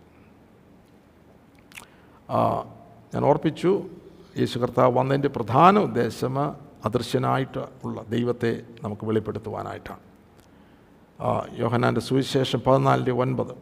യേശു അവനോട് പറഞ്ഞത് ഞാൻ ഇത്രകാലം നിങ്ങളോട് കൂടെ ഇരുന്നിട്ടും നീ എന്നെ അറിയുന്നില്ലയോ ഫിലിപ്പോസേ? എന്നെ കണ്ടവൻ പിതാവിനെ കണ്ടിരിക്കുന്നു. എന്നെ കണ്ടവൻ പിതാവിനെ കണ്ടിരിക്കുന്നു. പിന്നെ പിതാവിനെ ഞങ്ങൾക്ക് കാണിച്ചു തരണം എന്ന് നീ പറയുന്നത് എങ്ങനെ? എന്നെ കണ്ടവൻ പിതാവിനെ കണ്ടിരിക്കുന്നു. അപ്പോൾ പിതാവൻ ദൈവത്തെ കാണണമെങ്കിൽ പുത്രനെ കണ്ടാൽ മതി. കാരണം പുത്രന് ദൈവത്തിന്റെ സ്വരൂപം സ്വരൂപം. ഒരു വ്യത്യാസവുമില്ല. കൊലോസ് ലേഖനം ഒന്നിന്റെ പതിനഞ്ചാമത്തെ വാക്യം വായിച്ചാട്ടെ. അവൻ അദൃശ്യനായ ദൈവത്തിന്റെ പ്രതിമയും മതി. അവൻ അദൃശ്യനായ ദൈവത്തിന്റെ പ്രതിമ. പ്രതിമ എന്നൊക്കെ എഴുതുമ്പോൾ വാക്കുകളില്ല. അതുകൊണ്ടാണ് ആ വാക്കൊക്കെ നമുക്കൊരാശയം കിട്ടണം. ആ പ്രതിമ എന്ന് പറയുമ്പോൾ. ഓക്കെ? അത് നമ്മൾ ഉദ്ദേശിക്കുന്നത് പോലുള്ളൊരു പ്രതിമയല്ല ഇമേജ് ഇമേജ് എന്ന് പറയുമ്പോൾ താഴോട്ട് നമ്മൾ വായിക്കുമ്പോൾ അടുത്തൊരു വാക്യം അതായത് വാക്യത്തിനെ ഒന്ന് വായിച്ചാട്ടെ തുടർന്ന്. അദൃശ്യനായ ദൈവത്തിന്റെ പ്രതിമയും ആ. അവൻ അദൃശ്യനായ ദൈവത്തിന്റെ പ്രതിമയും സർവസൃഷ്ടിക്കും ആദ്യജാതനുമാകുന്നു കൊലോസ് ലേഖനം രണ്ടാമത്തെ അധ്യായം ഒൻപതാമത്തെ വാക്യം വായിച്ചാട്ടെ. അവനിലല്ലോ ദൈവത്തിന്റെ സർവസമ്പൂർണതയും ദേഹരൂപമായി വസിക്കുന്നത്. ദേഹരൂപമായിട്ട്. തന്നെ മനുഷ്യ രൂപ മനുഷ്യനായിട്ട് ഭൂമിയിൽ വരുമ്പോൾ ദൈവത്തിന്റെ സർവ സമ്പൂർണതയും തന്നിലുണ്ട് എന്ന് നമ്മൾ നമ്മൾ വായിക്കുന്നു അതുപോലെ ഫിലിപ്പ് ലേഖനം രണ്ടിന്റെ ആറാമത്തെ വാക്യത്തിൽ ഫിലിപ്പ് ലേഖനം രണ്ടിന്റെ ആറിൽ അവൻ ദൈവ രൂപത്തിൽ ഇരിക്കെ. ദൈവ രൂപത്തിലിരിക്കെ ദൈവത്തോടുള്ള സമത്വം മുറുകെ പിടിച്ചു കൊള്ളണം എന്ന്. തോടുള്ള സമത്വം മുറുകെ വാക്കുകൾ വളരെ ഇമ്പോർട്ടന്റ് ആണ്. ആ. അവൻ ദൈവരൂപത്തിലിരിക്കെ ദൈവത്തോടുള്ള സമത്വം മുറുകെ പിടിച്ചു കൊള്ളണം എന്ന് വിചാരിക്കാതെ മതി മതി. അപ്പം ദൈവരൂപം നമ്മളെ തന്റെ രൂപത്തിലും തന്റെ സാദൃശ്യത്തിലും ആക്കി തീർക്കുവാനായിട്ടാണ് ഒറിജിനൽ പദ്ധതി ദൈവത്തിന്റെ. അപ്പോൾ രൂപവും സാദൃശ്യവും നമുക്ക് വെളിപ്പെടുത്തുന്നത് കർത്താവായ യേശു ക്രിസ്തുവിലൂടെ അവിടെ ദൈവരൂപത്തിലിരിക്കെ ദൈവത്തോടുള്ള സമത്വം സമത്വം മുറുകെ പിടിച്ചുകൊള്ളാം പിതാവും ദൈവവും പിതാവാൻ ദൈവം പുത്രനാകുന്ന ദൈവം സമത്വം. എന്നാൽ നമ്മൾ മറ്റു ചില ഭാഗങ്ങളിൽ എന്നേക്കാൾ വലിയവൻ പിതാവ് എന്നെഴുതുമ്പോൾ താൻ ചെറിയവനായത്. അല്ലേ താൻ നമ്മെ രക്ഷിക്കുവാനായിട്ട് ദൂതന്മാരെക്കാൾ അല്പം താഴ്ച വന്നവനാണ് ദാസനായി എന്തിന് നമ്മെ രക്ഷിക്കുവാൻ? എന്നാൽ ദൈവത്തോട് സമത്വമുള്ള പുത്രനായ പിതാവാൻ ദൈവത്തോട് സമത്വനായ പുത്രനാൻ ദൈവം. അത് വലിയ മർമ്മമാണ്. അതല്ലല്ലോ അത് പഠിപ്പിക്കുവാനും പ്രയാസമാണ് അല്ലേ? അത് അവരവർക്ക് കിട്ടേണ്ട വെളിപ്പാടാണ് അത്. പിതാവ് പുത്ര പരിശുദ്ധാത്മാവ് എന്നുള്ള ദൈവീക മർമ്മം. ഒരു പക്ഷെങ്കിൽ ഒരു പക്ഷേ അല്ല ദൈവം വചനത്തിലുള്ള ഏറ്റവും പ്രയാസമുള്ള ഒരു ദൈവിക മർമ്മമാണ് പിതാവ് പുത്ര പരിശുദ്ധാത്മാവ്. അല്ലേ? അത് പഠിപ്പിക്കാൻ വളരെ പ്രയാസമാണ്. ഞാൻ ഒരിക്കലും അതിനെ തുനിഞ്ഞിട്ടില്ല. എന്നാൽ നമുക്ക് ഓരോരുത്തർക്കും അതിന്റെ വെളിപ്പാട് ലഭിക്കണം. വെളിപ്പാട് ലഭിക്കണം.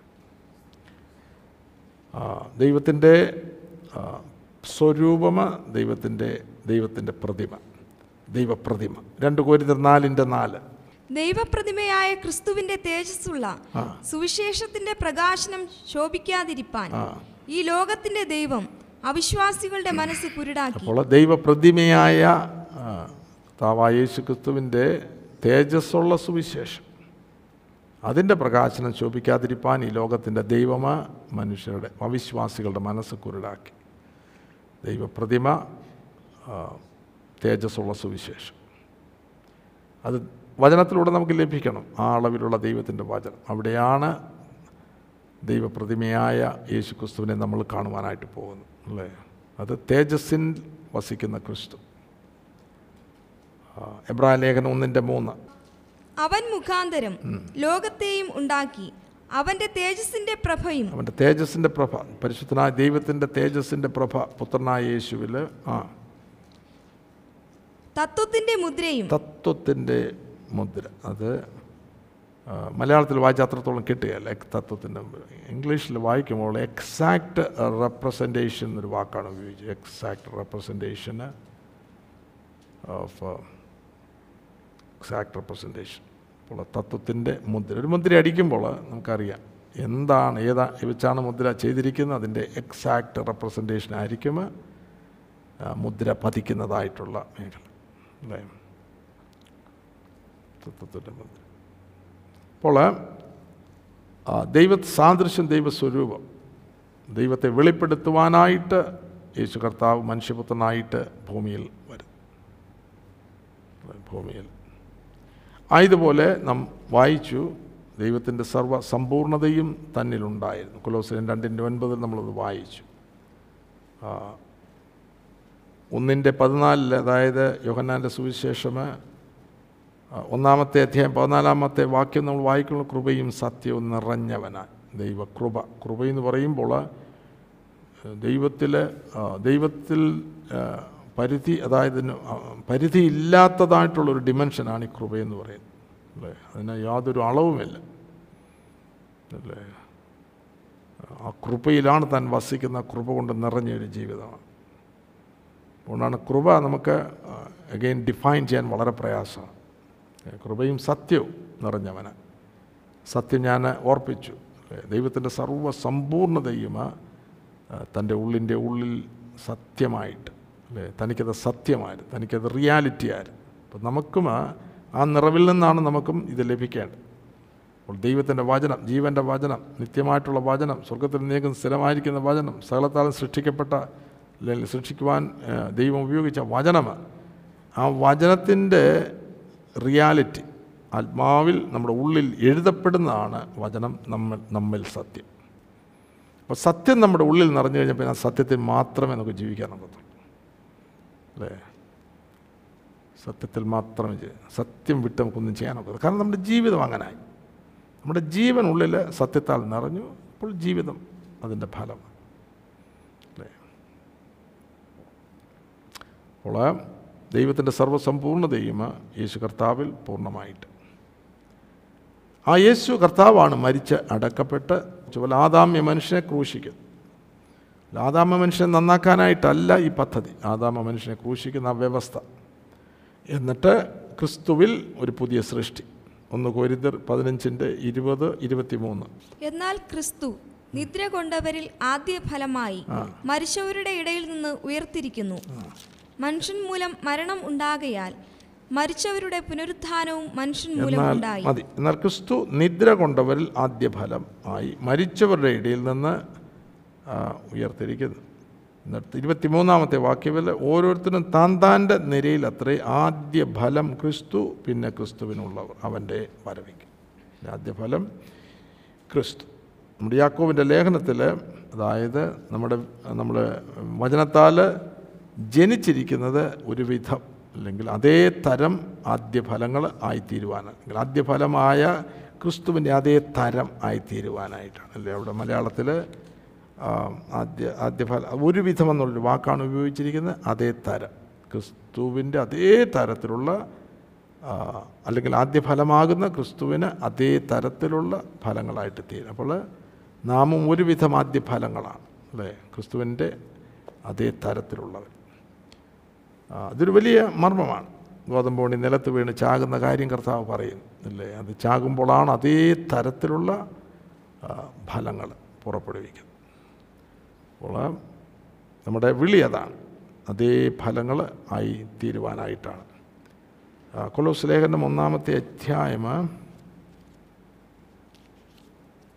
അതിന്റെ പതിനഞ്ചാമത്തെ വാക്യം ഒന്ന് വായിച്ചാട്ടെ അവൻ അദൃശ്യനായ ദൈവത്തിന്റെ അദൃശ്യനായ ദൈവത്തിന്റെ പ്രതിമയും സർവസൃഷ്ടിക്കും ആദ്യജാതനും ആകുന്നു. ആദ്യജാതൻ. പുതിയ സൃഷ്ടി. പുതിയ സൃഷ്ടിയുടെ ആദ്യ ജാതന ഇതുപോലെ ആയതുപോലെ എന്റെ പതിനെട്ടാമത്തെ വാക്യം. അവൻ സഭ എന്ന ശരീരത്തിന്റെ തലയും ആകുന്നു. സകലത്തിലും. താൻ മുൻപൻ ആകേണ്ടതിന് അവൻ ആരംഭവും മരിച്ചവരുടെ ഇടയിൽ നിന്ന് ആദ്യനായി എഴുന്നേറ്റവനും ആകുന്നു. അതായത് അവൻ സഭ എന്ന ശരീരത്തിന്റെ തല. സകലത്തിലും താൻ മുമ്പന ആകേണ്ടതിന്റെ അവൻ ആരംഭം ആദ്യഫലം. ആരംഭവും മരിച്ചവരുടെ ഇടയിൽ നിന്ന് ആദ്യ ആദ്യനായി എഴുന്നേറ്റവനും ആകും അതായത് പുതിയ സൃഷ്ടിയുടെ ആദ്യ ഫലം. അതേ തരത്തിലുള്ള ഫലം ആയിത്തീരുവാനായിട്ട് നമ്മെ വിളിച്ചിരിക്കുന്നു. അല്ലെങ്കിൽ ജീവനുള്ള കല്ല്? മനുഷ്യർ തള്ളിയതെങ്കിലും ദൈവത്തിന്റെ സന്നിധിയിൽ ശ്രേഷ്ഠവും മാന്യവുമായ ജീവനുള്ള കല്ലായ അവന്റെ അടുക്കൽ വന്നിട്ട് നിങ്ങളും ജീവനുള്ള കല്ലുകൾ എന്ന പോലെ. അതേ തരം. അതേ തരം. അപ്പോൾ ഇത് നമ്മുടെ ജീവിതത്തിന്റെ ലക്ഷ്യമാകണം. അല്ല ഒരു കൂട്ടം. ഞങ്ങൾ അത് അതുകൊണ്ടാണ് ദൈവത്തിന്റെ വചനത്തിന്റെ മർമ്മങ്ങൾ വെളിപ്പെടുന്ന ഒരു കൂട്ടം. ശിഷ്യന്മാരെ തന്നെ കർത്താവ് ഒന്നി ഒറ്റയാന്മാരായിട്ടല്ല പഠിപ്പിച്ചത്. അവരെല്ലാം ഒന്നിച്ചിരുത്തിയാ പഠിപ്പിച്ചത് എങ്കിൽ മാത്രമേ ഇതുള്ള ഈ കല്ലുകളെല്ലാം കൊണ്ട് യോജിക്കത്തുള്ളൂ. സത്യസഭ ഒരു പോസുലിയ സഭ തുടക്കം ഇടണമെങ്കിൽ കർത്താവ് തന്നെ ശിഷ്യന്മാരാക്കുന്ന ഒരു കൂട്ടം. അവരൊന്നിച്ചിരിക്കണം. അപ്പോൾ അവർക്കൊരു ലക്ഷ്യമുണ്ട്. ആ ലക്ഷ്യം എന്താണ്? സത്യസഭ അപ്പം അതിന്റെ പ്രിൻസിപ്പിൾസ് അല്ല. ദൈവം ഇട്ടിരിക്കുന്നത് എല്ലാം അവർക്ക് അവരന്വേഷിക്കുകയാണ്. എല്ലാം അവർക്ക് അന്വേഷിക്കുക മാതൃക അന്വേഷിക്കുക. എന്നിട്ട് അവർ ഒന്നിച്ചിരുന്ന് ധ്യാനിക്കുകയാണ് ഒന്നിച്ചിരുന്ന് പ്രാർത്ഥിക്കുക. അങ്ങനെയാണിത് ഒന്നാകുന്നത്. അല്ലാതെ നമ്മളൊരു ഡിനോമിനേഷൻ ഇട്ടോ ഒരു സംഘടന ഇട്ടോ അല്ലെങ്കിൽ ഈനോ നമ്മുടെ വ്യക്തിപരമായിട്ടുള്ള ചില വിഷയങ്ങളിട്ട് അല്ലെങ്കിൽ നല്ലൊരു മ്യൂസിക് സിസ്റ്റം ഇട്ട് അല്ലെങ്കിൽ നല്ലൊരു കരിസ്മാറ്റിക് പ്രീച്ചർ അതിന്റെ ഈനോ അതിലേക്ക് ആകർഷിക്കപ്പെടുന്ന ഒന്നല്ല. അല്ല അതിലൂടെ ഒന്നാക്കുന്ന ഒരു പരിപാടിയാണ് അതിനെല്ലാം ഒരു ശക്തിയുണ്ട്. ഡിനോമിനേഷൻ പവറുണ്ട് ഭയങ്കര പവർ അതിന്. അല്ലേ? പുതിയ സ്ഥലത്ത് ചെല്ലുകയാണെങ്കിൽ നമ്മുടെ ടൈപ്പ് ഡിനോമിനേഷൻ എവിടെയാണെന്നോ ഇല്ല നോക്കും അല്ലേ? അതിനപ്പുറത്ത് നല്ലൊരു സത്യസഭയുണ്ട് അവിടെ നമ്മൾ പോവുകയല്ല. ഈ പറയുന്ന മറ്റിടത്തെ പോവുക അതിന്റെ പവറുണ്ട് അതുപോലെ ഇന്ന് ഈനോ കാണുന്ന വലിയ കരിസ്മാറ്റിക് ഫിഗേഴ്സിന് വളരെ ഭയങ്കര powerful our you know kind of you know അവരെ അവരിൽ ആകർഷിക്കുന്ന എന്തോ ഉണ്ട്. അല്ലേ? അല്ല വചനമല്ല അവരെ ഇനോ വചനത്തിലൂടല്ല അവർ മറ്റ് ജനങ്ങളെ ആകർഷിക്കുന്നത്. സത്യവചനമാണെങ്കിൽ അങ്ങനെ ആകർഷിക്കപ്പെടുകയാണെങ്കിൽ ദൈവാത്മാവാണ് നാം പറയാം അല്ലേ? ഇവിടെ പന്ത്രണ്ടാമത്തെ അധ്യായത്തിൽ ഓർത്തോണം ഈ വിഗ്രഹങ്ങളെന്ന് പറയുമ്പോൾ ഈ ഉണ്ടാക്കിയിരുന്ന കല്ലും മണ്ണും ഈനോ അളവിലല്ല അതിലൊക്കെ ശക്തിയുള്ളതാണ് ഈ വിഗ്രഹം എന്ന് പറയുന്നത് അല്ലേ? വിഗ്രഹം എന്ന് പറയുമ്പോൾ ഒന്നിന്റെ കോപ്പിയാണ് അല്ലേ? ഇപ്പോഴേ ഒരു കാളയുടെ രൂപം ഉണ്ടാക്കുമ്പോൾ അതിന്റെ കോപ്പിയാണ്. എന്ന് പറയുമ്പോൾ മനുഷ്യ വിഗ്രഹങ്ങളെന്ന് പറയുമ്പോൾ അവർ ഏതോ നിന്റെ കോപ്പിയാണ്. മാത്രമല്ല അവരിലുള്ള സ്പിരിറ്റ് അദൃശ്യമായിട്ടുള്ളതിന്റെ സ്പിരിറ്റ് ഇവരിലുണ്ട്. അതുതന്നെയാണ് നമ്മുടെ ഈ ദൈവത്തിന്റെ പ്രിൻസിപ്പിളാണ് ദൃശ്യമായിട്ടുള്ള നമ്മളിൽ ദൈവ മക്കളിൽ അദൃശ്യമായ അദൃശ്യനായ ദൈവത്തിന്റെ ആത്മാവ് വസിക്കുന്ന പ്രിൻസിപ്പിൾ അതാണ് ദൈവത്തിന്റെ ഒറിജിനൽ പ്രിൻസിപ്പിളാണ് അല്ലേ? അങ്ങനെയാണ് ദൈവത്തിന്റെ മഹത്വം ദൃശ്യമായിട്ടുള്ള മേഖലയിൽ താൻ വെളിപ്പെടുത്തുന്നത്. അല്ലേ? അപ്പോൾ നമ്മൾ ദൃശ്യമായിട്ടുള്ള മേഖല നമ്മുടെ ശരീരം ഇരിക്കുമ്പോൾ അദൃശ്യനായ ദൈവത്തിന്റെ അദൃശ്യമായ ദൈവ ആത്മാവിനെ നമ്മുടെ ഉള്ളിൽ നൽകും അല്ലേ? നൽകിയിട്ട് എപ്പോഴും ഓർത്തോണം സൃഷ്ടിയുടെ ഉത്ഭവം അദൃശ്യമായിട്ടുള്ള മേഖലയിലാണ് ബ്രാലേനൻ രണ്ടാനന്ദിന്റെ രണ്ടാമത്തെ വാക്യം നമുക്കറിയാം അല്ലേ? ഈ ലോകത്തിന് ദൃശ്യമായതല്ല കാരണമെന്ന് വരേണ്ടതിന് ദൈവത്തിന്റെ വചനത്താൽ ഇത് സൃഷ്ടിക്കപ്പെട്ടു. അത് അദൃശ്യമാണ് വചനമെന്ന് പറയുമ്പോൾ. അല്ലേ അതിൽ വചനം ഉണ്ടായിരുന്നു വചനം ദൈവത്തോടെ വചനം ദൈവമായിരുന്നു. അപ്പോൾ വചനമാകുന്ന ക്രിസ്തുവിനെ പറ്റിയാണ് പറയുന്നത്. അത് അദൃശ്യമായിട്ടുള്ള മേഖല അതുപോലെ നമ്മളൊരു ദൈവപ്രവൃത്തി വെളിപ്പെടണമെങ്കിൽ ദൃശ്യമായിട്ടുള്ള മേഖലയിൽ അല്ല അതിന്റെ ഉത്ഭവം അദൃശ്യമായിട്ടുള്ള മേഖലയിൽ. അതുകൊണ്ടാണ് യേശു കർത്താവ് പറയുന്നത് ഞാൻ സ്വർഗത്തിൽ നിന്ന് വന്നവനായി സ്വർഗത്തിലിരിക്കുന്ന അദൃശ്യം അവിടെ നിന്ന് ഞാൻ കാണുകയും കേൾക്കുകയും ചെയ്യുന്നതാണ് നിങ്ങളെ നിങ്ങളെ അറിയിക്കുന്നത് അപ്പോൾ അദൃശ്യമായ മേഖലയിൽ കണ്ടതും കേട്ടതും ആ, ആത്മാവ് ആത്മാ വെളിപ്പെടുത്തതാണ് ദൃശ്യമായിട്ട് മേഖലയിലേക്ക് കൊണ്ടുവരുന്നത്. അതാണ് യുനോ അതിന്റെ പ്രിൻസിപ്പിൾ എന്നാൽ ആ പ്രിൻസിപ്പിൾ തന്നെ മറ്റും കോപ്പി ചെയ്തിട്ടുണ്ട്. അല്ലേ? കോപ്പി ചെയ്തിട്ടുണ്ട്. ഈവൻ ഊമ വിഗ്രഹങ്ങളുടെ അടുക്കിലേക്ക് അതായത് ഒന്ന് ഒന്ന് കൊരുത്തിൽ പന്ത്രണ്ടാമത്തെ അധ്യായത്തിൽ അതിന്റെ രണ്ടാമത്തെ വാക്യം നിങ്ങൾ ജാതികളായിരുന്നപ്പോൾ നിങ്ങളെ നടത്തിയതുപോലെ ഊമ വിഗ്രഹങ്ങളുടെ അടുക്കൽ പോക നിങ്ങളെ നിങ്ങളെ നടത്തിയതുപോലെ ഊമ വിഗ്രഹം അപ്പോൾ നടത്തിയത് ആരാ ഈ ഊമ വിഗ്രഹങ്ങളുടെ അടുക്കലേക്ക് നടത്തിയത് ആരാ അതിന്റെ പുറകിൽ ശക്തിയുണ്ട്. അല്ലേ? ഇപ്പോൾ സംസാരിക്കുന്ന വിഗ്രഹങ്ങളെ കൂടുതൽ. ഊമ വിഗ്രഹങ്ങൾ ഉണ്ട് എല്ലായിടത്തും ഉണ്ട്. നല്ല ഇന്ന് നല്ല തുള്ളുകയും ചാടുകയും ചെയ്യുന്ന വിഗ്രഹങ്ങൾ ഒത്തിരി ഉണ്ട്. അപ്പോൾ അവിടേക്ക് കൊണ്ടുപോകുന്നതിന്റെ പുറകിലൊരു ശക്തിയുണ്ട്. ക്രിസ്തുവിലേക്ക് നമ്മെ കൊണ്ടുവരണമെങ്കിൽ ആദ്യഫലമാകുന്ന ക്രിസ്തുവിലേക്ക് നമ്മെ ദൈവത്തിന് ആത്മാവാണ് കൊണ്ടുവരുന്നത് എന്നിട്ട് ആത്മാവ് നമ്മളിൽ വസിച്ചുകൊണ്ട് ക്രിസ്തുവിൽ നമ്മളെ പരിപൂർണരാക്കുന്നത് ദൈവത്തിന്റെ പരിശുദ്ധാത്മാവാണ്. മറുഭാഗത്ത് വേറൊരു ആത്മാവ് ഉണ്ട്. അല്ലേ? അപ്പോൾ ഇത് തമ്മിൽ നമ്മൾ മനസ്സിലാക്കുന്നത് വചനത്തിലൂടെ വചനത്തിന്റെ പരിജ്ഞാനത്തിലൂടെ നമ്മളിത് മനസ്സിലാക്കുന്നത്. ഏത് ആത്മാവാണ്? അവരെന്താണ് പ്രസംഗിക്കുന്നത്? അവരുടെ ജീവിതം എങ്ങനെയാണ്? അല്ലേ? അവരുടെ ജീവിതത്തിന്റെ അഭിലാഷങ്ങൾ എന്തെല്ലാമാണ്? ഇതൊക്കെ നമുക്ക് വെളിപ്പെടും. ഫലങ്ങളാൽ ആണ് ഒരു വൃക്ഷത്തെ തിരിച്ചറിയുന്നത് അല്ലേ? അപ്പോൾ ഓർത്തോളം വരങ്ങളാലല്ല ഒരുവനെ അറിയും അല്ലേ? വരം എവിടുന്ന് വേണേലും വരം അല്ലേ?